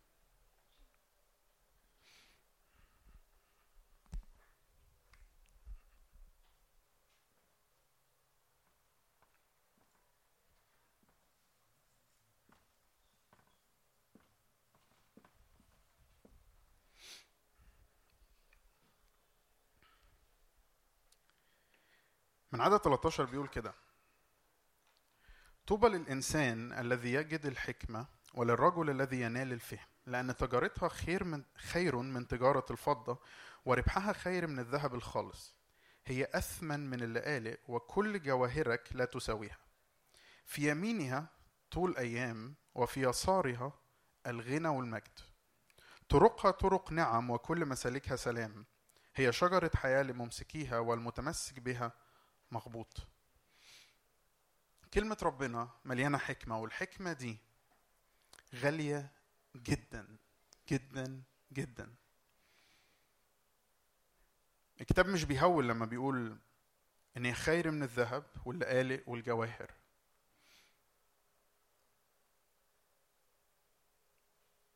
الحكمة الإلهية ممكن تنقذك من مواقف ويبقى قيمة ده أنا بتكلم براكتيكال جدا بقى يعني مش مش حاجة.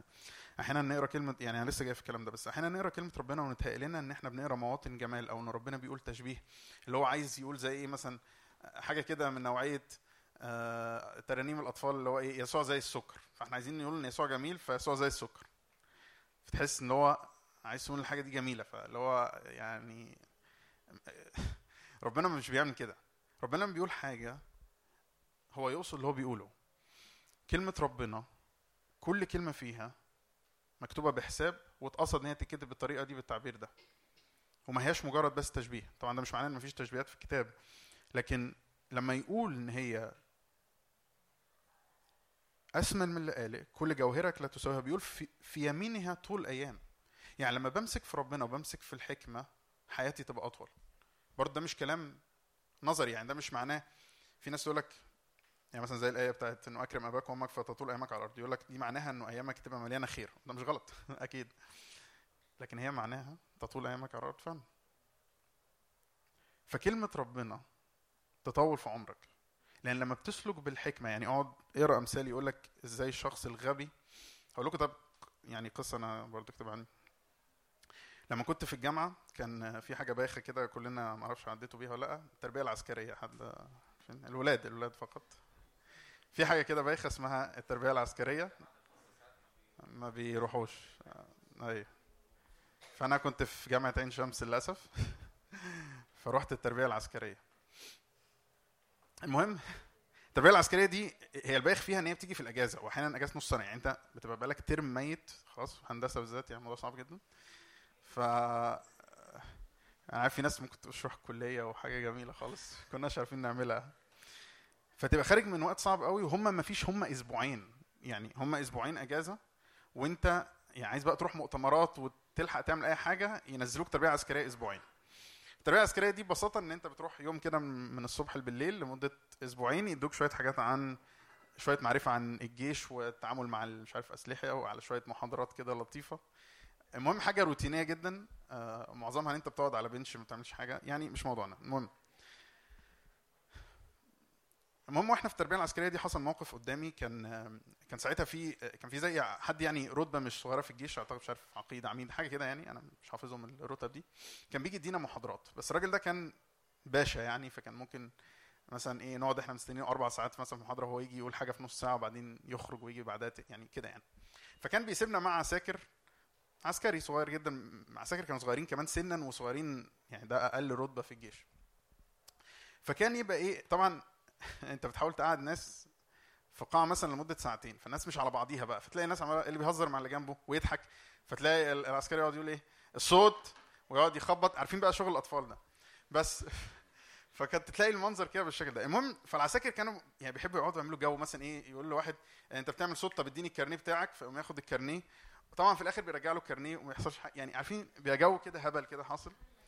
المهم المهم كان فاضل كام يوم والتربية العسكرية دي تخلص وبعدين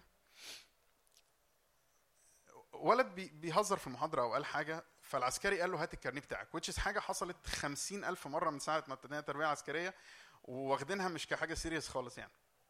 فما تفهمش إيه الغ... يعني مش عارف أقول إيه يعني أنا الكلمة اللي جت جوايا إن ده غباء. فقام الراجل الولد ده يعني قام قال له آه، على فكرة ما كنتش بتكلم مع اللي جنبي قال له هات الكارنيه. قال له كنتش بتكلم مش عارف إيه. بعد شوية بعد كده دخل معاه في خناقة. قال له أنت مين عشان تعمل كده؟ ده أنا ابن كذا وابن كذا ومش عارف مين. ودخل في خناقة مع العسكري لا معنى لها من الوجود. في الآخر خد الكارنيه بتاعه. المهم العساكر راحوا اشتكوا لل... للعميد ده ولا العقيد ولا مش عارف إيه. فقام سقطه في التربية العسكرية. هينزل يعيدها تاني الأسبوعين دول اللي هو إحنا في آخر كام يوم.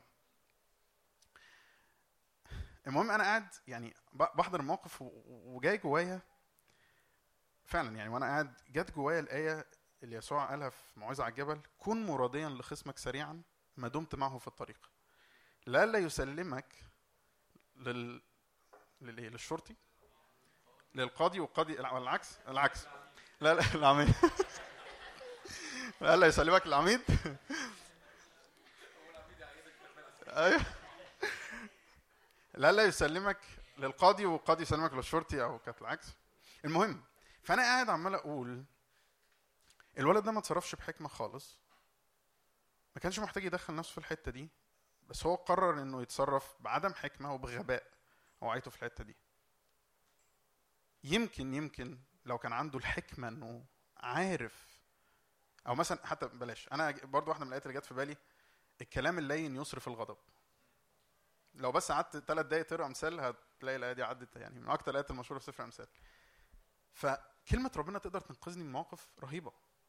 يعني ممكن أبقى داخل في خناقة كبيرة والخناقة دي هتكلفني كتير وينقذني الحكمة الإلهية إنه الكلام اللين يصرف الغضب. فكلمة ربنا هي كنز.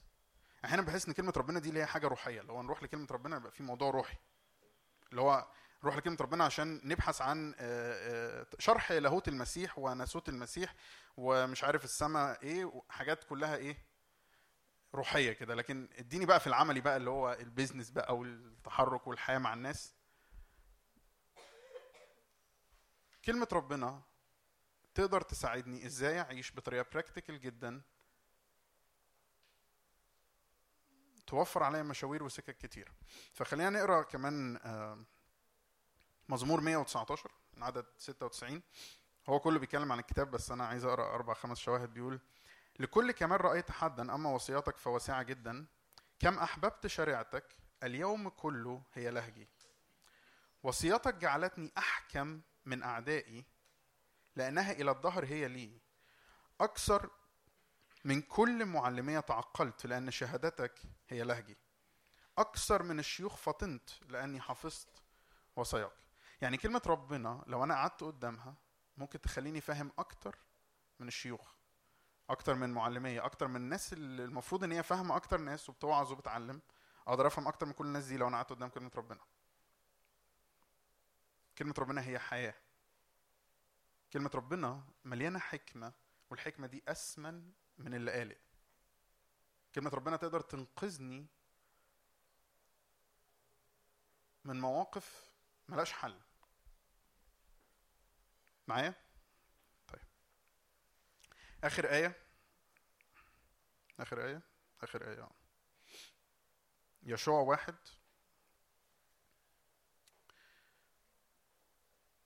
عدد سبعة. بيقول كده يشوع بعد ما موسى مات هيمسك الشعب. طبعا إحساس مش سهل. موسى ده كان ليجند يعني فعلا يعني حتى في يعني أيام يعني شعب إسرائيل كان موسى بالنسبة لهم موسى ده شافوه بينزل من على الجبل ووجهه بينور وحاجة يعني أسطورة عشان كده رب خبى حتى جسد موسى لأنه موسى كان حاجة يعني يعني موسى ما كانش مجرد قائد للشعب موسى كان كل يعني بالنسبة للشعب موسى ده حاجة يعني رهيبة. فالمهم موسى مات بقى ويشوع هيمسك مكانه فطبعا يعني إحساس مش سهل لما تمسك ورا حد كان استثنائي بالشكل ده.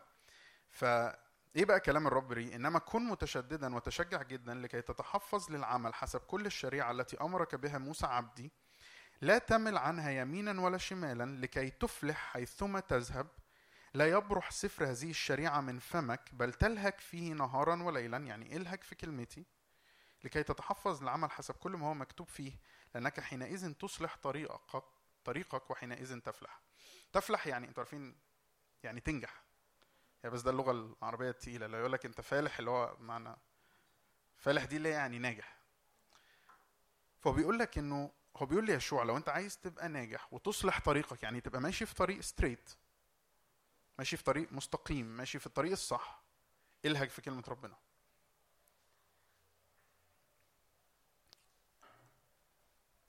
مش كلام وعظ لكن كلام بجد. كلمة ربنا ينفع تخليني ناجح في حياتي العملية. لو أنا قاعد وقت قدام كلمة ربنا أقدر أشوف إزاي كلمة ربنا بتبتدي تخش جوايا وتخليني ناجح في الحاجات الطبيعية جدا مش بس مش بس في الحياة الروحية لكن في الحياة الطبيعية في التحرك الطبيعي في التعامل مع الناس.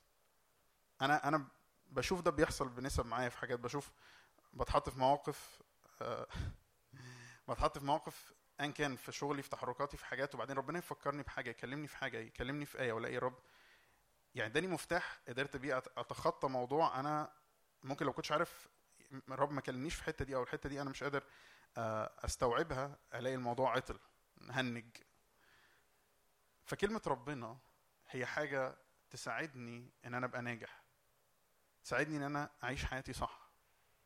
أحسن من كل ال- الايه التنمية البشرية اللي إحنا بغض النظر عن الناس بتقعد تهرج على التنمية البشرية بس في فعلا كتب يعني تا- كم واحد طب انترستد في حوارات التنمية البشرية والكتب اللي هي بتاعت آه، اللي هو آه، السبع طرق الأكثر فاعلية لمش عارف الناس الناجحة في مش عارف اللي عندهم أكتر من 3 مليار دولار ولا. عارفين الحاجات دي كلها اللي هي كل الحاجات دي أنا يعني بق... من من وقت كنت بسمع واحد اسمه آه، جوردن بيترسون حد يعني somehow هو مش حد مسيحي ولا حاجة بس هو آه، حد بيكتب كتب آه، ساعدت ناس كتير قوي شباب حول العالم إنه يطوروا من حياتهم ويشتغلوا على نفسهم في نقط آه، هو بيتكلم يعني كتير بيمسك آيات من الكتاب ويقوم يشرح مبادئ كتابية. مش شرط دايما بيشرحها بنفس الطريقة اللي بتتوعظ بيها بس بيقوم يشرح حاجات مبادئ كتابية. وفجأة يعني تبص تحس تصدق فعلا؟ يعني ف في حاجات كتير جدا أقدر أفهمها عن الحياة الطبيعية بإن أنا أبص على حاجات في كلمة ربنا. فكلمة ربنا تستاهل إن إحنا نقضي وقت معاها مش عشان أحيانا بحس إنه الناس بيشجعونا نقرأ كتاب عشان آخد خلوتي فبحس إنه موضوع تقيل على قلبي اللي هو أنا بشجعك عشان عشان حياتك الروحية عشان تبقى كويس عشان تبقى مركز مع ربنا وكل ده مهم وهيحصل لو قعدت مع كلمة ربنا ومهم لأن تاني هي مصدر حياتي. لكن كلمة ربنا بجد هتخليني إنسان أفضل في كل المستويات مش بس على المستوى الروحي مش بس عشان الاجتماع مش بس عشان يلا نتشجع ناخد خلوتنا لكن كلمة ربنا تقدر تعديني من مواقف ما كانش في أي طريقة تانية أعدي بيها منها. معايا؟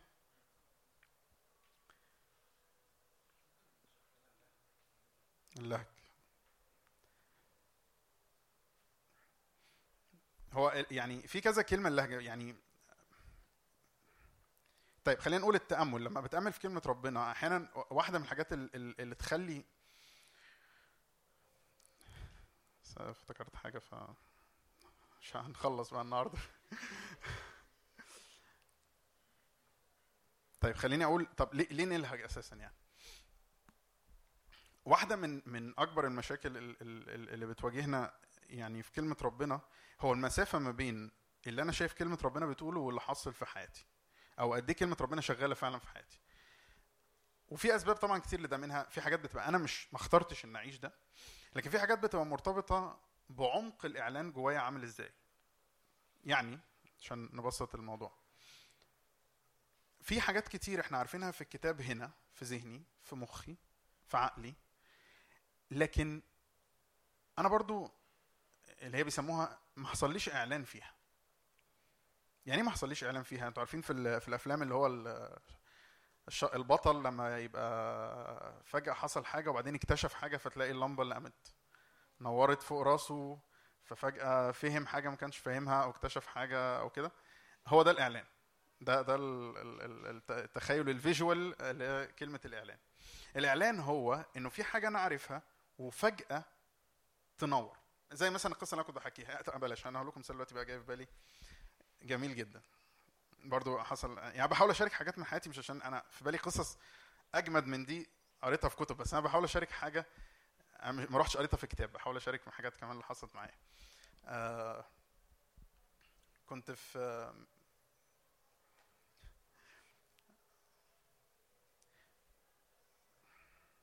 وأنا صغير بسبب جهل يعني جهل جهل قصدي يعني إن أنا كنت صغير فمش فاهم قوي الأمور. آه عملت حاجة كانت بايخة قوي يعني غلط قوي قوي آه و- وبعدها يعني حاجة أكيد تقع تحت بند الخطية أو. كده بس يمكن أنا ما كنتش مدرك قوي حجمها يعني وبعدين تبت عنها somehow حتى لو مش مستوعب يعني وبعدين عدت وبعدين كنت واقف في اجتماع في مؤتمر أعتقد مش عارف كان One Thing ولا كان حاجة يعني من اللي هي القدي... بتاعت أيام زمان دي قبل الكورونا دي المؤتمرات الكبيرة. ف فحد وقف على المنبر وابتدى يشارك عن يعني حاجات يعني شارك عن حاجة يعني مش مهم. واتكلم في النص يعني حاجة قامت خبطت في الحاجة اللي أنا عملتها. وهو كان زي بيشجع الناس إنه يعني فتح موضوع كبير وقعد يفتح في حاجات كتير عارف اللي هو فتح في كل الجروح في العالم. بعد كده قال ناخد break معرفش إزاي يعني. بعد ما بهدل الناس قال لك ناخد break ونرجع بعدها نصلي. طب يا ابني صلي الأول. لا. فالمهم شارك الكلام ده وأنا مش عارف إيه اللي حصل مع إن الموضوع ده كان خلصان. كانت حاجة حصلت من قبلها بسنة أو سنتين وأنا تبت عنها وعملتها بجهل بعدم فهم آه بس فجأة وهو بيقولها أدركت يا نهار أسود إيه اللي أنا عملته ده؟ يعني فجأة أدركت وهي هي حاجة وحشة فعلا يعني حتى النهارده لا يعني أوكي.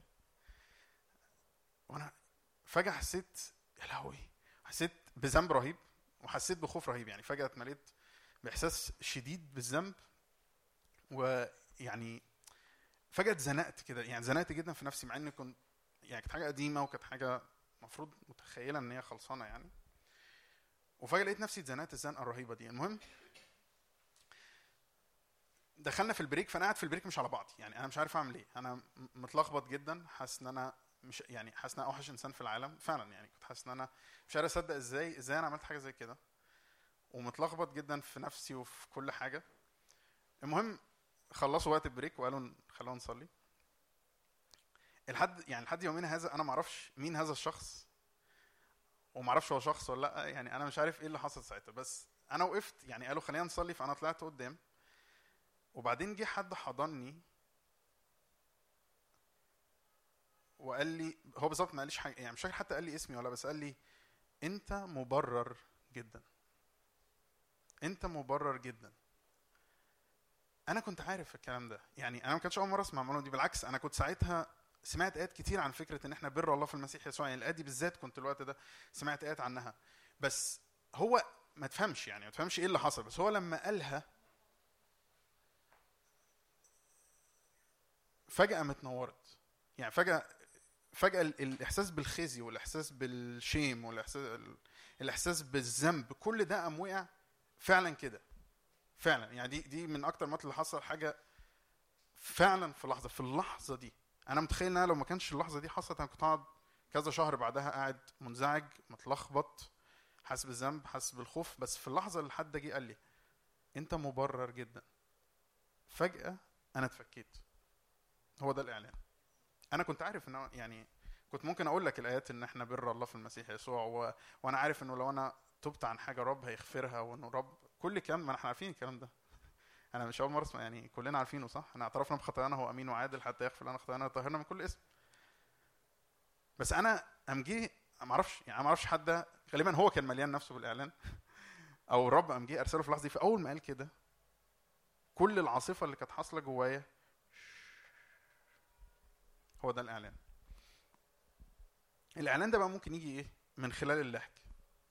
اللهج هو إن أنا بمسك كلمة ربنا أو التأمل يعني في مستوى يعني اللهج والتأمل ممكن يبقوا مش مش بعاد من بعض لكن اللهج هو إن أنا بكرر الحاجة. يعني اللهج ببساطة يعني ممكن يبقى ليه معاني أعمق لكن اللهج هو إن أنا بكرر الحاجة. فاحيانا اللي أنا محتاج أعمله هو إن أنا أمسك كلمة ربنا أشوف ربنا بيقول إيه عن الموقف اللي أنا فيه وأبتدي أكرر كلمة ربنا ألهج فيها. أشوف ربنا بيقول إيه عن الموضوع دوت وأبتدي مش بس أعرف إيه المعلومة أبتدي أقولها. وأنا بعمل كده بيحصل حاجة. واحدة من القصص المبهرة جدا في الموضوع دوت.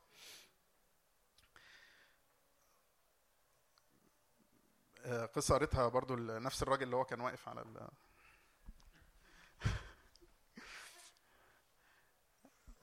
كان بيحكي إنه كان في كابل كان مروا بظروف آه، مرض صعب قوي في حياتها وربنا آه، في حياتهم وربنا شفاهم فابتدوا آه، زي كان عندهم فيلا دورين. دي قصة قديمة قوي قصة يعني ممكن تبقى من السبعينات الستينات حاجة يعني. فكانوا بيجيبوا آه، الناس اللي خلاص بيموتوا تعبانين جدا ويقولوا لهم يعني يجوا عندهم البيت ويبتدوا يصلوا معاهم ومن أجل الشفاء وربنا كان بيعمل معاهم معجزات رهيبة جدا. المهم هم كانوا بيعملوا إيه؟ كانوا بيعملوا حاجة لطيفة جدا. هم كانوا يعني ما أعرفش في ساعة صفا قعدوا قروا الكتاب من الجلدة للجلدة وعملوا هايلايت على كل الآيات اللي عن الشفاء في الكتاب من الجلدة للجلدة. فكان يجي لهم الشخص المريض ده قبل ما يصلوا معاه قبل أي حاجة يقعدوا يقروا له كل الآيات اللي بتتكلم عن الشفاء من التكوين للرؤية.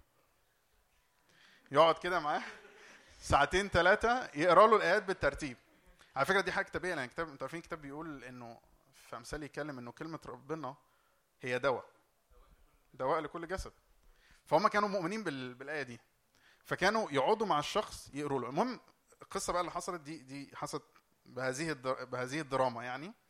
جات لهم واحدة ست فغالبا الراجل اللي ما كانش موجود مراته هي اللي قعدت مع الست قعدت تقرا لها الايات المهم الست أصلا جاية مش شايفة قدامها يعني الست بتموت.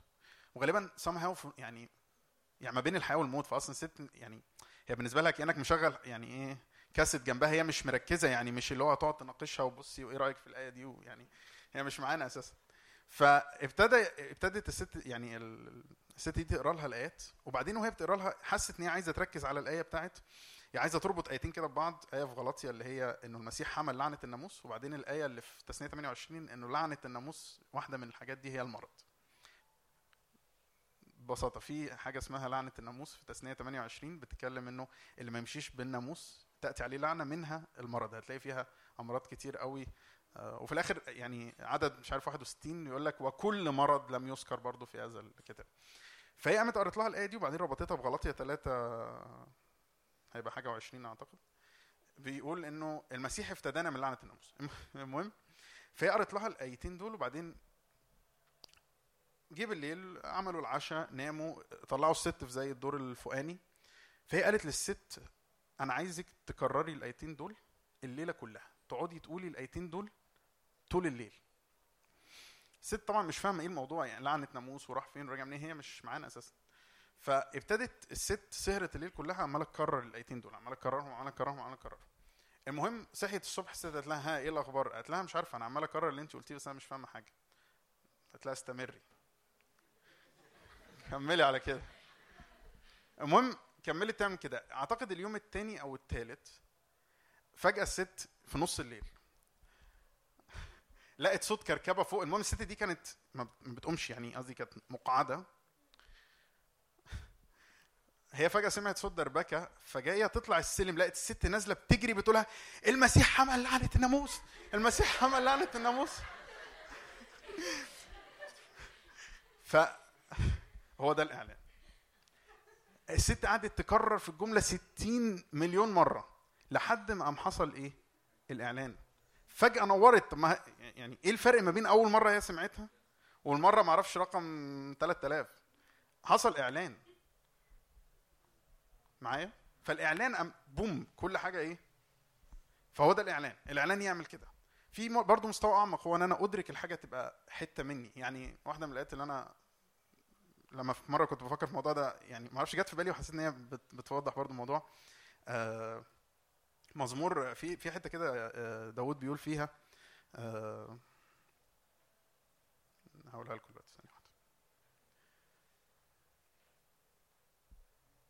آه آه، هو مز- مزمور مشهور مش عارف ليه وقع مني اللي هو آه، بيقول فيها آه، كان لسه جاي بالي الايه راحت تاني ثانية واحدة.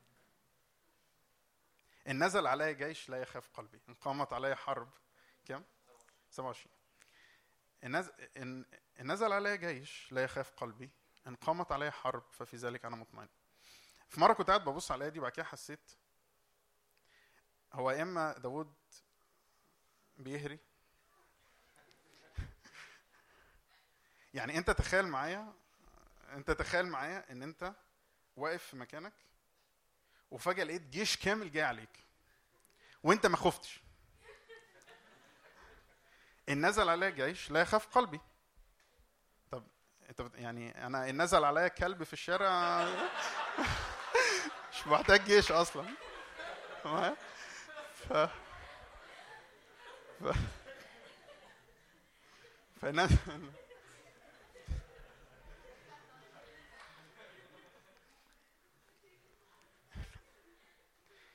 نزل عليا جيش لا يخاف قلبي ان قامت عليا حرب ففي ذلك أنا مطمئن. طب إيه يعني إيه السلام النفسي؟ يعني إزاي؟ طيب هل هو فعلا قصده؟ يعني هل هو بجد قصده إنه نزل عليه جيش وهو مش خايف؟ بعد كده وأنا وأنا بفكر في الآية دي بعدين افتكرت مين؟ اليشا اليشا بقى اللي حصل معاه الموقف ده بطريقة دراماتيكية جدا. نزل عليه جيش كامل يعني حصروا المدينة والناس كلها سابت المدينة وفي اليشا كده بطوله كده. اليشا ومعاه جحزي ونزل عليه جيش كامل. طبعا أنا لو مكانه أنت بتخيل الجيش ده يعني ده مش فاهم ان دلوقتي في دبلوماسية فانت مثلا هتبعت حد ده ناس جايين يموتوك. طبعا لازم اتوتر. لازم اتوتر ولازم يعني اعملها على روحي أكيد وكل حاجة يعني. لازم ابقى بضيع يعني فاهم؟ نازل عليه جيش كامل. بس إليشع لأنه كان عنده إعلان. إليشع كان قادر هو على فكرة أنتوا عارفين إليشع ممكن يبقى ما كانش شايف بعينيه الجسديه لكن هو عارف إنه الرب معايا إنه مركبات الرب معايا. إنه الرب معايا. الرب معايا بالنسبة له كان إيه؟ ما أنا عارف الرب معايا. الرب معاك. الرب معاك. الرب معايا. ما إحنا عارفين. بس هو بالنسبة له الرب معايا دي كان عنده فيها إعلان. هو كان فاهم إن الرب معايا دي حقيقية جدا حقيقية أكتر يقدر يقف على هذه الأرض اللي هي كلمة ربنا ثابتة يقدر يقف على الأرض دي أكتر ما يقف على الواقع اللي هو شايفه. فما له رب افتح عينين الغلام فجحزي شاف المركبات دي.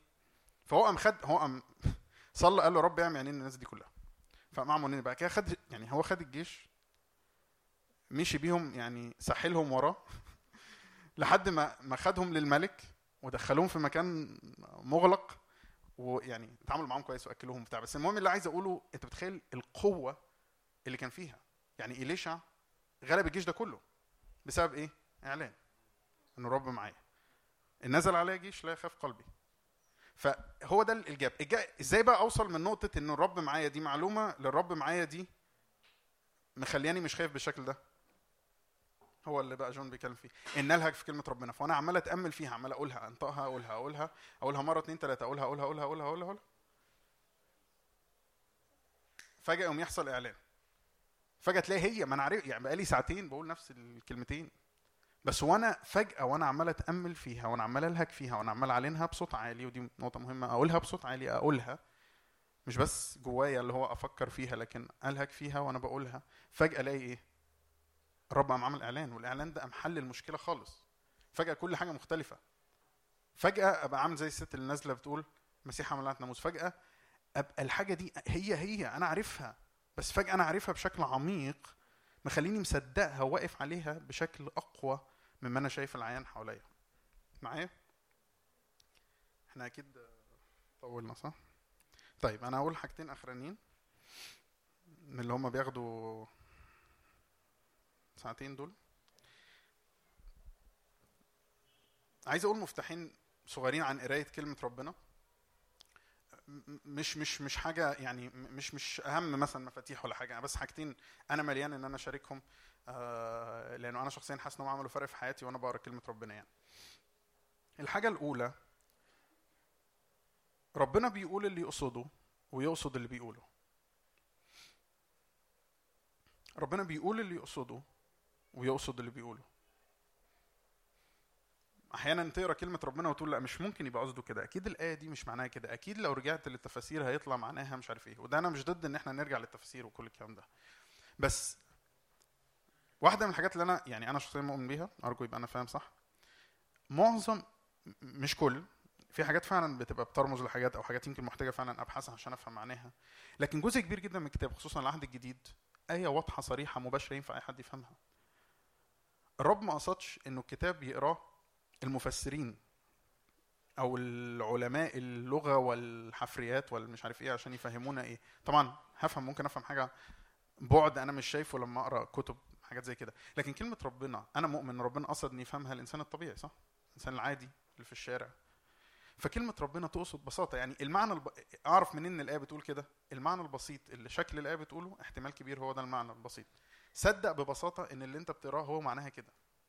وما تحاولش إن أنت تفكر إن أكيد الآية مش قصده بيها كذا لأنه آه، مش يعني عارفين بقى ال- ال- ال- أدخل في الدايليما دي. أنا يعني أنا بشوف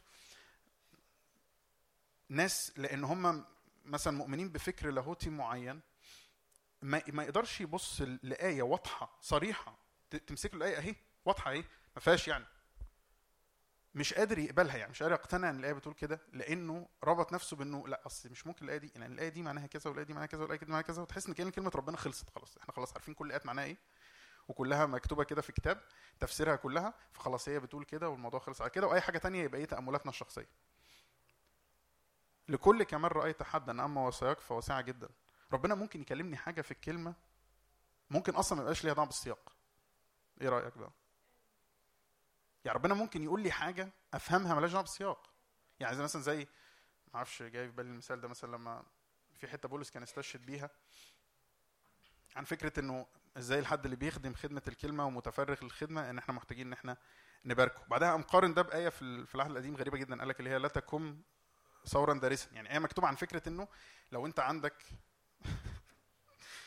مش إن الخدام المهم خد راحتك. فهو يعني الآية دي لما اتكتبت سياقها فعلا إن هي بتتكلم عن إنه خليك رحيم مع الحيوانات اللي أنت بتربيها. ماشي؟ هي ده فعلا سياقها. يعني ما فيش أي حاجة هنا لا عن الخادم ولا عن أي خدمة ولا أي حاجة في الموضوع ده. بس هو بولس ربط ده بالمعنى ده. فإذا أنا ممكن ربنا يكلمني حاجة ده مش معناه إن أنا أمشي بقى أطير بأي آية في أي موضوع أوكي؟ فاهمني؟ لكن ده معناه إن كلمة ربنا واسعة أقدر يوصل لي منها إعلان وأفهم منها حاجة وأربط حاجات يعني ممكن تكتشف إنه كلمة ربنا تعمل تربيطات غريبة تلاقي آيات مربطة مع بعض يعني فجأة تلاقي بتبص على حاجة كده تفتكر آية كده تحس إيه ده فجأة الموضوع آه يعني في حاجة في الموضوع فاهم قصدي؟ طيب حاجة تانية بقى. خد كلمة ربنا بجدية. تاني ربنا يقصد اللي هو بيقوله. واحدة من الحاجات ال- اللي فرقت معايا جدا آه، كنت في مؤتمر من سنين وحد شاركها. برضه يمكن ما كانتش أول مرة أسمعها بس يمكن دي المرة اللي فجأة متنورت يعني. أحيانا كتير بيتهيأ لنا إن في حاجات في كلمة ربنا إن دي ما هي إلا زي ما كنت بقول من شوية وهرجع قلت شوية من شوية الوقت صح؟ خلاص آخر حتة. حاضر. ماشي. هو مش تسعة ونص نقفل ولا تسعة؟ تسعة ونص بالصلاة بال آمين. طيب. خلاص. آخر ثلاث دقايق هخلص. حاضر. أحيانا كتير بيتهيأ لنا إن في حاجات بنقراها في كلمة ربنا إن دي مجرد بترمز لحاجة أو حاجة آم، آم، تشبيه. وده مش غ... أكيد في حاجات في كتاب تشبيه. لكن المفاجأة اللي أنا اكتشفتها إن في حاجات في كلمة ربنا بنقرأ عنها ليها وجود ركز في الجملة دي عشان ممكن مش هتضايق وقت نقعد رايح راجع كتير في الشرح. ليها وجود واقع ليها وجود حقيقي في العالم الروحي. يعني مثلا لما الكتاب بيتكلم عن خيمة الاجتماع أنا بالنسبة لي خيمة الاجتماع دي بترمز يعني آه، مثلا لما كانوا بيذبحوا الخروف فده رمز لإن المسيح مات كل الكلام ده. لكن اللي تتفاجئ بيه بقى إنه الكتاب بيتكلم عن المسيح عبر السماويات كرئيس كهنة. ولما تقرأ أكتر تلاقي مثلا إن ربنا ورى ديزاين معين في السماء لموسى وموسى قام طبقه على الأرض. فاذا اللي ربنا كان بيوريه لموسى ده مش مجرد بيقول له اعمل حاجة شبه حاجة. يعني مش هو عايز يوصل معنى إن معنى حلو فبيديله حاجة شبهها عشان اللي هي تاني زي يسوع زي السكر. لا هو ب... لما لما بيشرح الحاجة دي الحاجة دي ليها وجود فعلي في العالم الروحي. يعني هقول حاجة ممكن تضحك بس أنا ده يعني إيماني. يعني مثلا لما نقرأ آه، إنه الرب يمسحك بزيت الإبتهاج. فأنت تحس اللي هو زيت الإبتهاج ده يعني اللي هو يعني الزيت كان زمان بيرمز لل...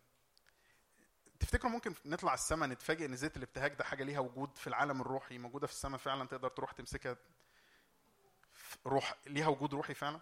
يعني هل ممكن فعلا يبقى لما بنقول ربنا بيسكب فرح علينا إن لو عينينا اتفتحت في العالم الروحي نشوف فعلا زيت سماوي حقيقي ليه وجود في العالم الروحي مش بس حاجة بترمز لحاجة بتنسكب فعلا في اللحظة دي؟ فأحيانا واحدة من الحاجات كنت بسمع حد ملوش دعوة يعني لا لا حد ملوش دعوة بالحاجات البروفيتك ولا نشوف ولا ما نشوفش ولا الكلام ده خالص. بيتكلم في حاجات يعني حاجات أكتر في الابولوجيتكس والحاجات كلها يعني يعني مالهاش دعوة بفكرة يعني مالهاش دعوة بالاختبارات الشخصية خالص. بس قال قال يعني كان بيتكلم إنه قال أنا يعني عمال يقرأ أخبار في العالم وحاجات بتحصل وبعدين يقرأ حاجات في العلم وإلى آخره. قال قال أنا اخر يعني حد أنا سمعته هو يمكن في الستينات أو السبعينات قال أنا واحدة من الدروس اللي اكتشفتها آخر كام عشر سنين كده في حياتي انه كل ما باخد كلمة ربنا سيريس أكتر كل ما بفهمها أكتر. يعني كل ما باخد إن الآية دي فعلا تقصد ببساطة المعنى ده من غير ما أقعد أقول هي مش ممكن يبقى قصدها كده مش ممكن يبقى ده المعنى قال بكتشف إن في عمق جديد أنا بفهمه. فخد كلمة ربنا ببساطة. صدق إن ربنا بيقوله يقصده. وصدق إن الحاجات اللي بنقرأ عنها دي موجودة. لما الكتاب بيقول إن الفلك بيخبر بعمل يديه هو فعلا بيخبر بعمل يديه. في ناس بتقول إنه أنت تقدر يعني في ناس لقطت وسجلت ذبذبات عاملة زي الموسيقى مثلا خارجة من حتت في في الكون وفي الطبيعة. لما الكتاب يقول شجر الحقل يصفق مثلا برضو تحس إيه شجر الحقل يصفق يعني. ممكن تكتشف إن الحاجات دي ليها وجود يعني ممكن نكتشف later on حتى علميا إن الحاجات دي ليها يعني فيها فعلا حاجة روحية حاصلة أو في حاجة حتى physical في العالم المادي حاصلة. فخد كلمة ربنا serious كلمة ربنا حقيقية كلمة ربنا مش بس حاجة كتاب manual لطيف بيدينا معلومات جميلة كده في النص. لكن كل كلمة ربنا قصدها. أمين؟ أمين؟ نصلي؟ طيب. طيب.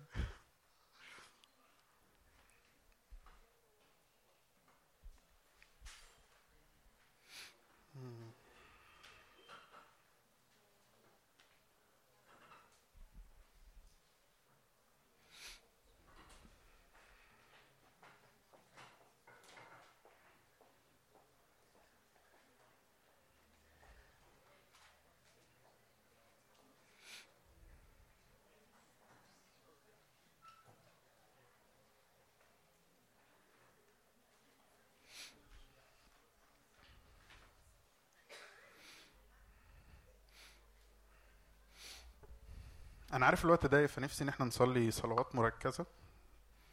خد راحتك طبعا صلي اللي جواك ما بينك وما بين الرب وأكيد هنعبد الرب لكن جوايا إن إحنا نصلي صلوتين دول اللي جوايا خد دقايق صليهم يعني خش في أي صلوة تاني براحتك بس بليز صلي الحاجتين دول.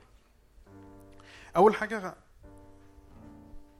معرفش يمكن يمكن حتى تحس إن الحتة دي مش بتمثلك يمكن تمثل بعضنا بس خد دقايق كده توب عن كل مرة استهترت بكلمة ربنا أو ما اديتهاش حجمها في حياتك. حسيت إيه يعني كلمة ربنا؟ إيه يعني أقعد أقرأ؟ إيه يعني؟ أو أو حسيت إن هي يمكن اتأثرت بكلام ناس سمعت حاجات كل حاجة رمزية مش حقيقية احتمال ربما. خد دقايق كده أقول يا رب رجع جوايا تاني هيبة كلمتك إدراكي لأهميتها.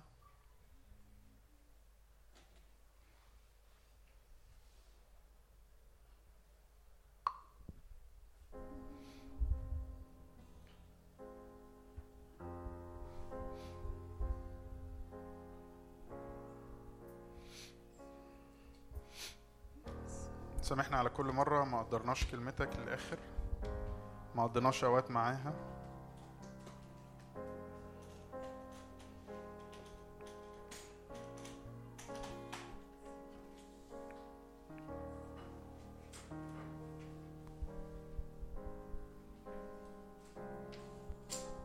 واحدة سألت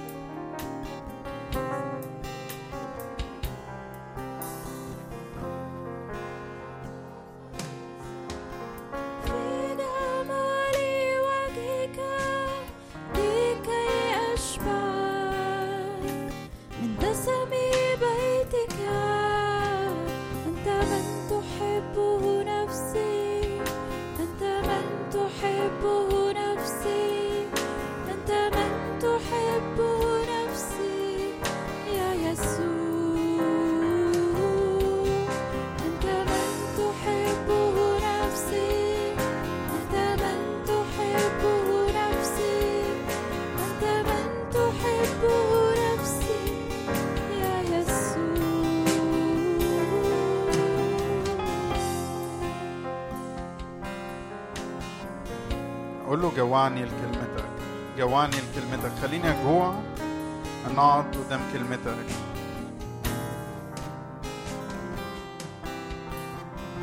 جوعنا جوعنا لكلمتك.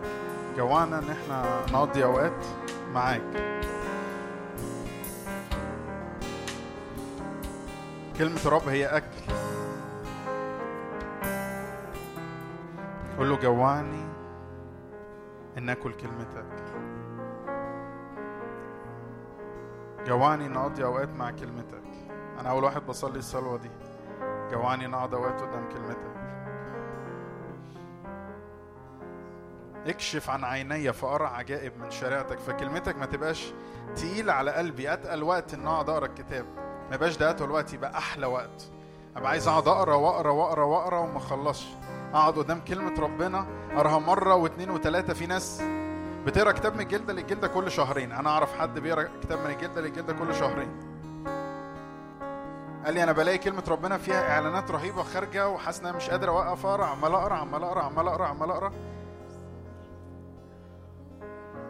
قول يا رب افتح على عينيا اديني إعلانات في كلمتك فكلمتك come to life. تأتي- تبقى حية في حياتي. كل حاجة أنا عارفها نظريا أنا عارف الآية دي. صلي يقول يا رب خلي ده يحصل إعلان خليها فجأة تبقى حقيقية فجأة تبقى ليها تأثير في حياتي فعلا. فجأة ألاقي حياتي بتتغير بسبب الآيات دي بسبب الكلام دوت. تغيروا عن شكلكم بتجديد أذهانكم.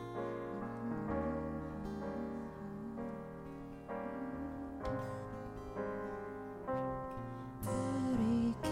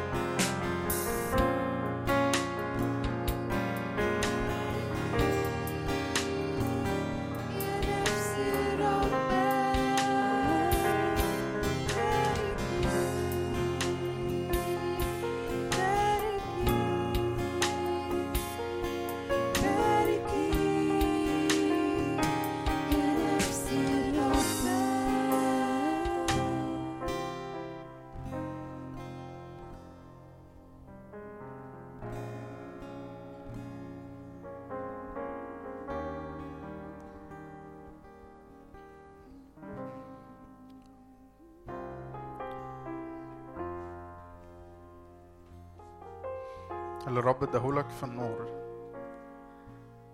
الروح القدس يفكرك بيه دلوقتي. يذكركم بكل ما قلت لكم. قول يا رب فكرني فكرني. أحيانا يبقى المشكلة بس إن أنا نسيت. زي ما المسيح قال لهم أنتوا نسيتوا اللي أنا عملته لما كسرت الخبز وال... وال... وأعطيت وأشبعت ال- الخمس تلاف والأربع تلاف. قول يا رب فكرني بالكلام اللي انت قلته لي فكرني بكلامك فكرني باللي عملته معايا في المؤتمر اللي عملته معايا في اليوم ده. ارجع للنقطة دي ارجع للحظة اللي ربنا كلمك فيها. لو متلخبط ارجع لآخر نقطة ربنا كلمك فيها أو كنت متأكد إن ربنا بيكلمك فيها. ارجع للحظة اللي كنت متأكد إنك سامع كلامه عنك وعن دعوتك وعن نفسه ليك.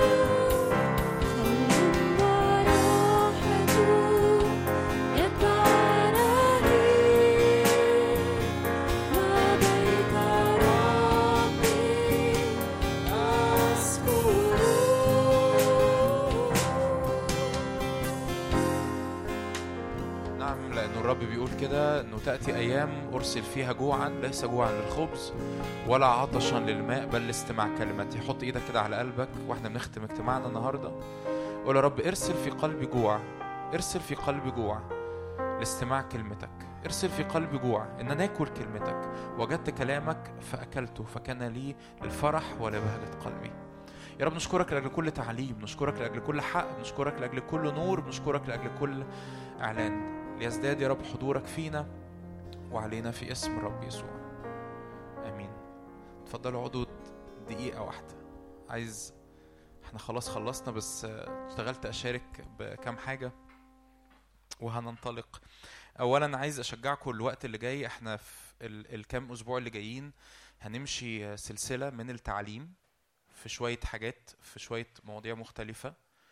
وعايز أشجعك قوي قوي قوي ان إن لما تلاقي الاجتماع فيه تعليم ما تحاولش تفلت ما تحاولش تهرب ما تحاولش تسيب الاجتماع ما تطلعش بقى تتمشى وتجيب لك كوباية شاي وكوباية نسكافيه و- وتلاتة في واحد و...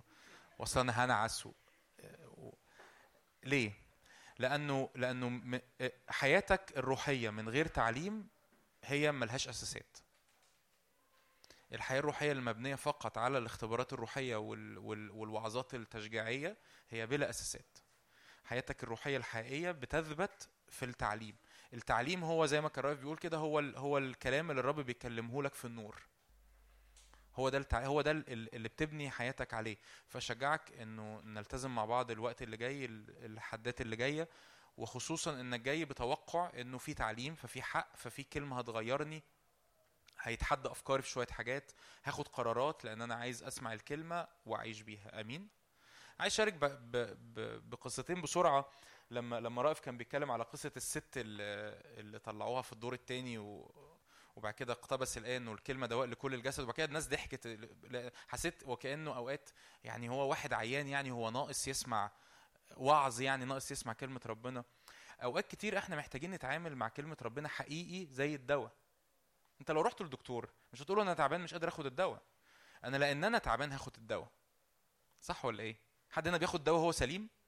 تاخدش دواء وانت سليم انت بتاخد دواء انت لأنك تعبان أنت بتاخد الدواء أنا احكي قصتين بسرعة قصتين شخصيتين ليهم علاقة بشفاء أنا اختبرته. أول قصة منها كان لما أنا جالي كورونا في مارس 2020 ال ال معرفش يعني كم حد يعرف حد جاله كورونا في الأوائل خالص. في, في الأول خالص ما كانش فيه ما كانش حد عارف الكورونا دي بيعالجوها إزاي. وأنا أنا ال- اللي تعبني أكتر من الكورونا الدواء اللي كان بيتاخد في الوقت ده لأن هما كانوا بيدوا دواء الملاريا آه، جزء من الكورس بتاع الكورونا وبعد كده منظمة الصحة العالمية قالت بعد كده إنه دواء الملاريا بيموت ناس أكتر ما الكورونا بتموت ناس. آم، أنا في وقت من الأوقات بعد ما ابتديت آخد دواء الملاريا حقيقي كنت شاعر إن أنا بموت. والرب كان إداني ال- الآية بتاعت لا أموت بل أحيا وأحدث بعجائب الرب. وهي دي الآية اللي أنقذتني من الموت. قصة تانية حكيتها قريب. من من من يمكن مش فاكر دلوقتي قد إيه شهرين شهرين ونص. في أعتقد كذا حد هنا سمع القصة دي. كنت بلعب بتمرن أنا بلعب شوية حاجات كده خفيفة في البيت. فعندي dumbbells فبوطي بجيب ال dumbbells وأنا فجاي أقوم كده فحصل زي طقة مش طقة ما كانش فيه صوت بس زي زي خط كهرباء كده ضرب في في في عضلات ظهري في الآخر. المر اللي الشباب اللي كانوا في المدرسة اللي هو الحد اللي أنا ما جيتوش بعد المدرسة على طول. فزي خط كده كهرباء عدى في عضلات ظهري في أنتوا ممكن تقعدوا أنتوا واقفين ليه؟ وربنا يبارككم. بنختم خلاص. زي خط كهرباء عدى في ظهري وكنت ساعتها كانت مراتي مسافرة ما كانتش في القاهرة آه، وأنا كنت قاعد بالعيال لوحدي. واكتشفت إن اللي طالع مني وقتها أنا أنا حرفيا حرفيا ما كنتش عارف أمشي حرفيا يعني. قعدت أتسند على على الحيطان بتاعه البيت لحد ما وصلت للسرير واكتشفت إن اللي خارج مني بشكل تلقائي مش لأن أنا مركز مش لأن أنا جامد مش لأي حاجة. اللي خارج مني بشكل تلقائي إن أنا عمال أقول يا رب أنا بجلد أنا مش فاهم إيه اللي حصل. عمال أقول يا رب أنا بجلدتك شوفيت يا رب أنا بجلدتك شوفيت يا رب أنا بجلدتك شوفيت يا رب أنا بجلدتك شوفيت أنا أهلي دكاترة وبتاع واللي فهمته يعني إن اللي حصل لي ده حاجة اسمها مزق في العضلة القطنية والمفروض دي بيتعد لها شهر في السرير. أنا تاني يوم ابتديت أتحسن. تاني يوم كنت عارف أمشي وعرفت أقف على رجلي بعديها بثلاث أربع أيام آه، بقيت بقيت كويس. فكلمة الرب حقيقي حرفيا هي دواء لكل الإيه؟ ودواء لكل النفس ودواء لكل الروح ودواء للعلاقات ودواء لكل حياتك. آمين؟ آخر حاجة عايز أقولها لك دي حاجة أنا شخصيا حبيت أشارككم بيها لأن أنا اكتشفتها النهارده الصبح وربنا شجعني إن أنا أعمل كده. فاضل على السنة 26 يوم. يوم 31 ديسمبر فاضل عليه من بكرة يعني لو عديت من بكرة فاضل 26 يوم. العهد الجديد كله على بعضه 260 إصحاح. لو قريت 10 إصحاحات كل يوم هتخلص العهد الجديد لحد آخر السنة. هتقولي 10 إصحاحات ده كتير هقول لك خالص. انت لو عوضت كل مرة فتحت الفيسبوك. وعملت سكرول فيه خمس دقايق هو ده نفس الوقت اللي تقدر تقرأ فيه إصحاح كامل. صدقوني بتكلم بمنتهى الأمان. العهد الجديد لو قريت كل يوم 10 إصحاحات هتخلص العهد الجديد كله. يوم 31 ديسمبر هتقول أنا خلصت العهد الجديد كله. بجد هتقولي 10 إصحاحات ده كتير صدقني مش كتير. لو كل مرة فتحت الفيسبوك عملت scrolling خمس دقايق بدل ما تفتح الفيسبوك فتحت إصحاح هتخلص العشر إصحاحات بعد بعد ثلاث ساعات من أول من أول يوم. وانت راكب ميكروباص وانت رايح بالمترو وانت sorry يعني لو انت بتقعد تعمل scrolling في الموبايل وانت قاعد في الحمام فتحت أنا بتكلم بجد فتحت الموبايل وقريت لك اصحاح إصحاحين انت تخلص العشر إصحاحات كل يوم. أمين؟ فأشجعكم نعمل كده. آه، الموضوع بسيط جدا وهيبقى مشجع جدا ليك في آخر السنة. أمين؟ سامر في أي حاجة هنقولها؟ الايه حد الجاي آه لا ده ما جه. ازيكم؟ إحنا خلصنا خلاص بس أنا عايز اعلن انه كم واحد كان في المؤتمر اوه اوه اللي ما جاش فاتوا كتير يعني. يعني اللي ما جاش أنا أنا ناوي اغيظكم ومستعد ان اغيظكم واقول لكم ان فاتكم كتير قوي. آه، بس فعلا كان من أحلى الاوقات اللي استمتعت فيها في حياتي. وامبارح كنت بقول لهم في المؤتمر لو خلاص يعني بس معنى إن أنا موجود لحد النهارده يبقى لسه ربنا عايز مني حاجة أكمل في الحياة يعني فالحمد لله دي حاجة حلوة. آه ما أنا أعلنتها أهو أنا بقول لك أهو. ما أنا اعلنت أهو أنا بقول لك أنا موجود النهارده أعلن إيه تاني؟ موجود يعني لسه ربنا عايزني أهو أنا أنا مصدق أعمل إيه يعني؟ هللويا. أنا متشجع صدقني. آه، يوم 26 المفروض إحنا planning إن يبقى فيه احتفال. بآخر السنة وبدايه السنة الجديدة.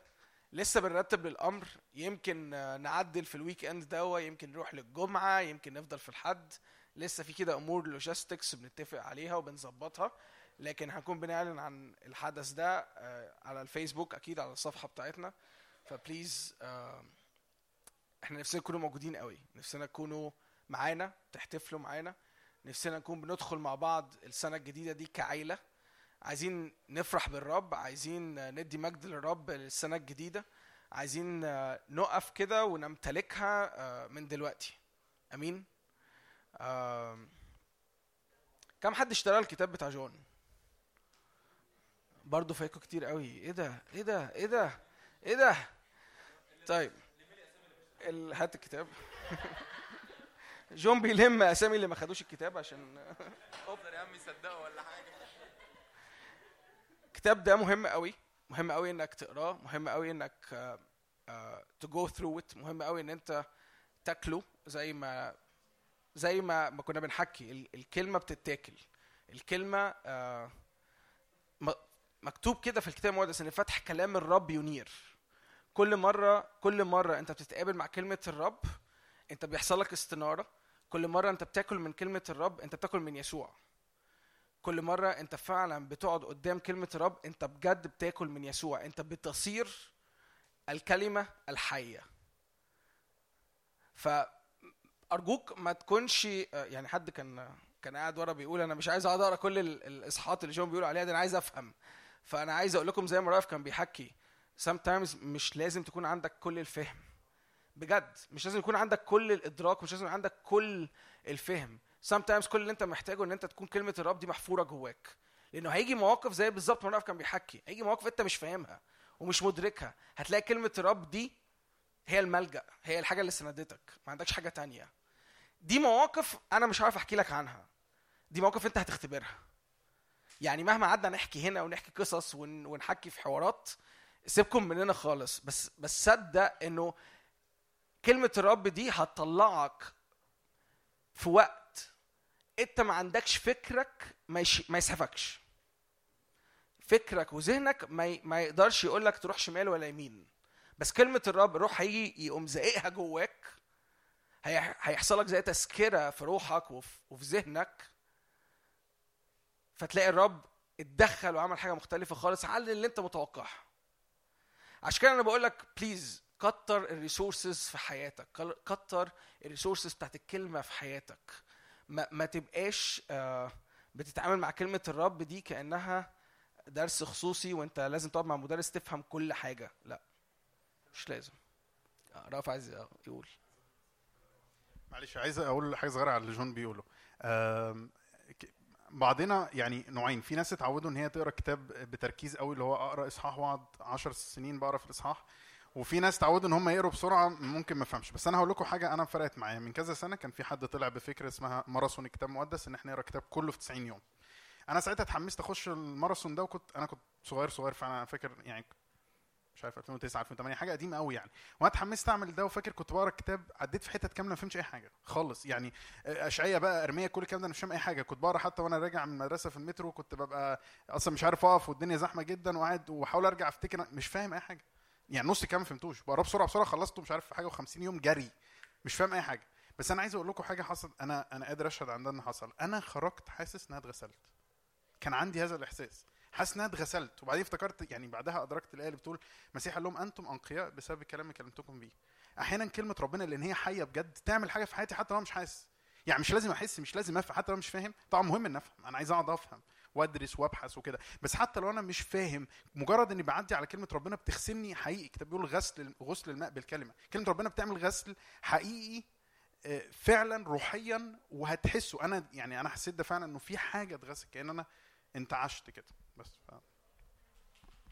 أشجعكم تشتروا الكتاب دوت أشجعكم تحطوا خطة لنفسكم لقراية الكلمة تكبروا في الكلمة.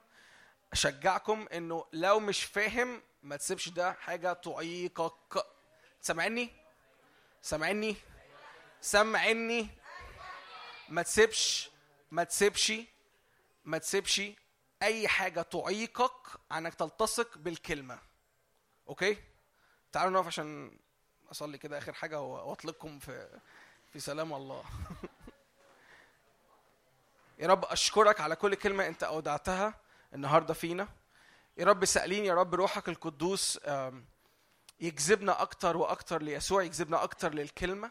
يا رب أنا سائل يا رب ليا ولاخواتي النهارده يا رب انه الكلمة يا رب لا تسير عزيزه في زمن يا رب إحنا بنعدي فيه لكن كلماتك يا رب تكون فيها وفره كلماتك يا رب تكون معلنه كلماتك يا رب تكون محفوره في اذهاننا في ارواحنا في افكارنا يا رب اشكرك يا رب ان انت دعينا يا رب لسكه التصاق يا رب بالكلمة الكلمة صار جسدا وحل بيننا يا رب اشكرك اشكرك اشكرك على هذه المعجزه يا رب اشكرك على هذه المعجزه اشكرك يا رب انه كلماتك يا رب قريبه مني جدا كلماتك يا رب غاليه في حياتي يا رب أنا بصدق كده يا رب انه كلماتك تثبت كلماتك تثبت كلماتك تثبت يا رب كل يا رب كلمه أخرى يا رب من العالم يا رب تسقط يا رب امام كلماتك في اسم يسوع كل كلمة يا رب أخرى يا رب كل صوت تاني كل كذب يا رب كل أفكار كل تشويش كل يا رب شكاية كل كلمات العدو بي بينطقها وبيعير بيها أشكرك إن كلماتك يا رب يا رب لا ترجع فارغة صلي كده معايا الكلمات دي صلي معايا الأمور دي كده وإحنا بننهي الاجتماع. صلي تنبأ على ال ال ال ال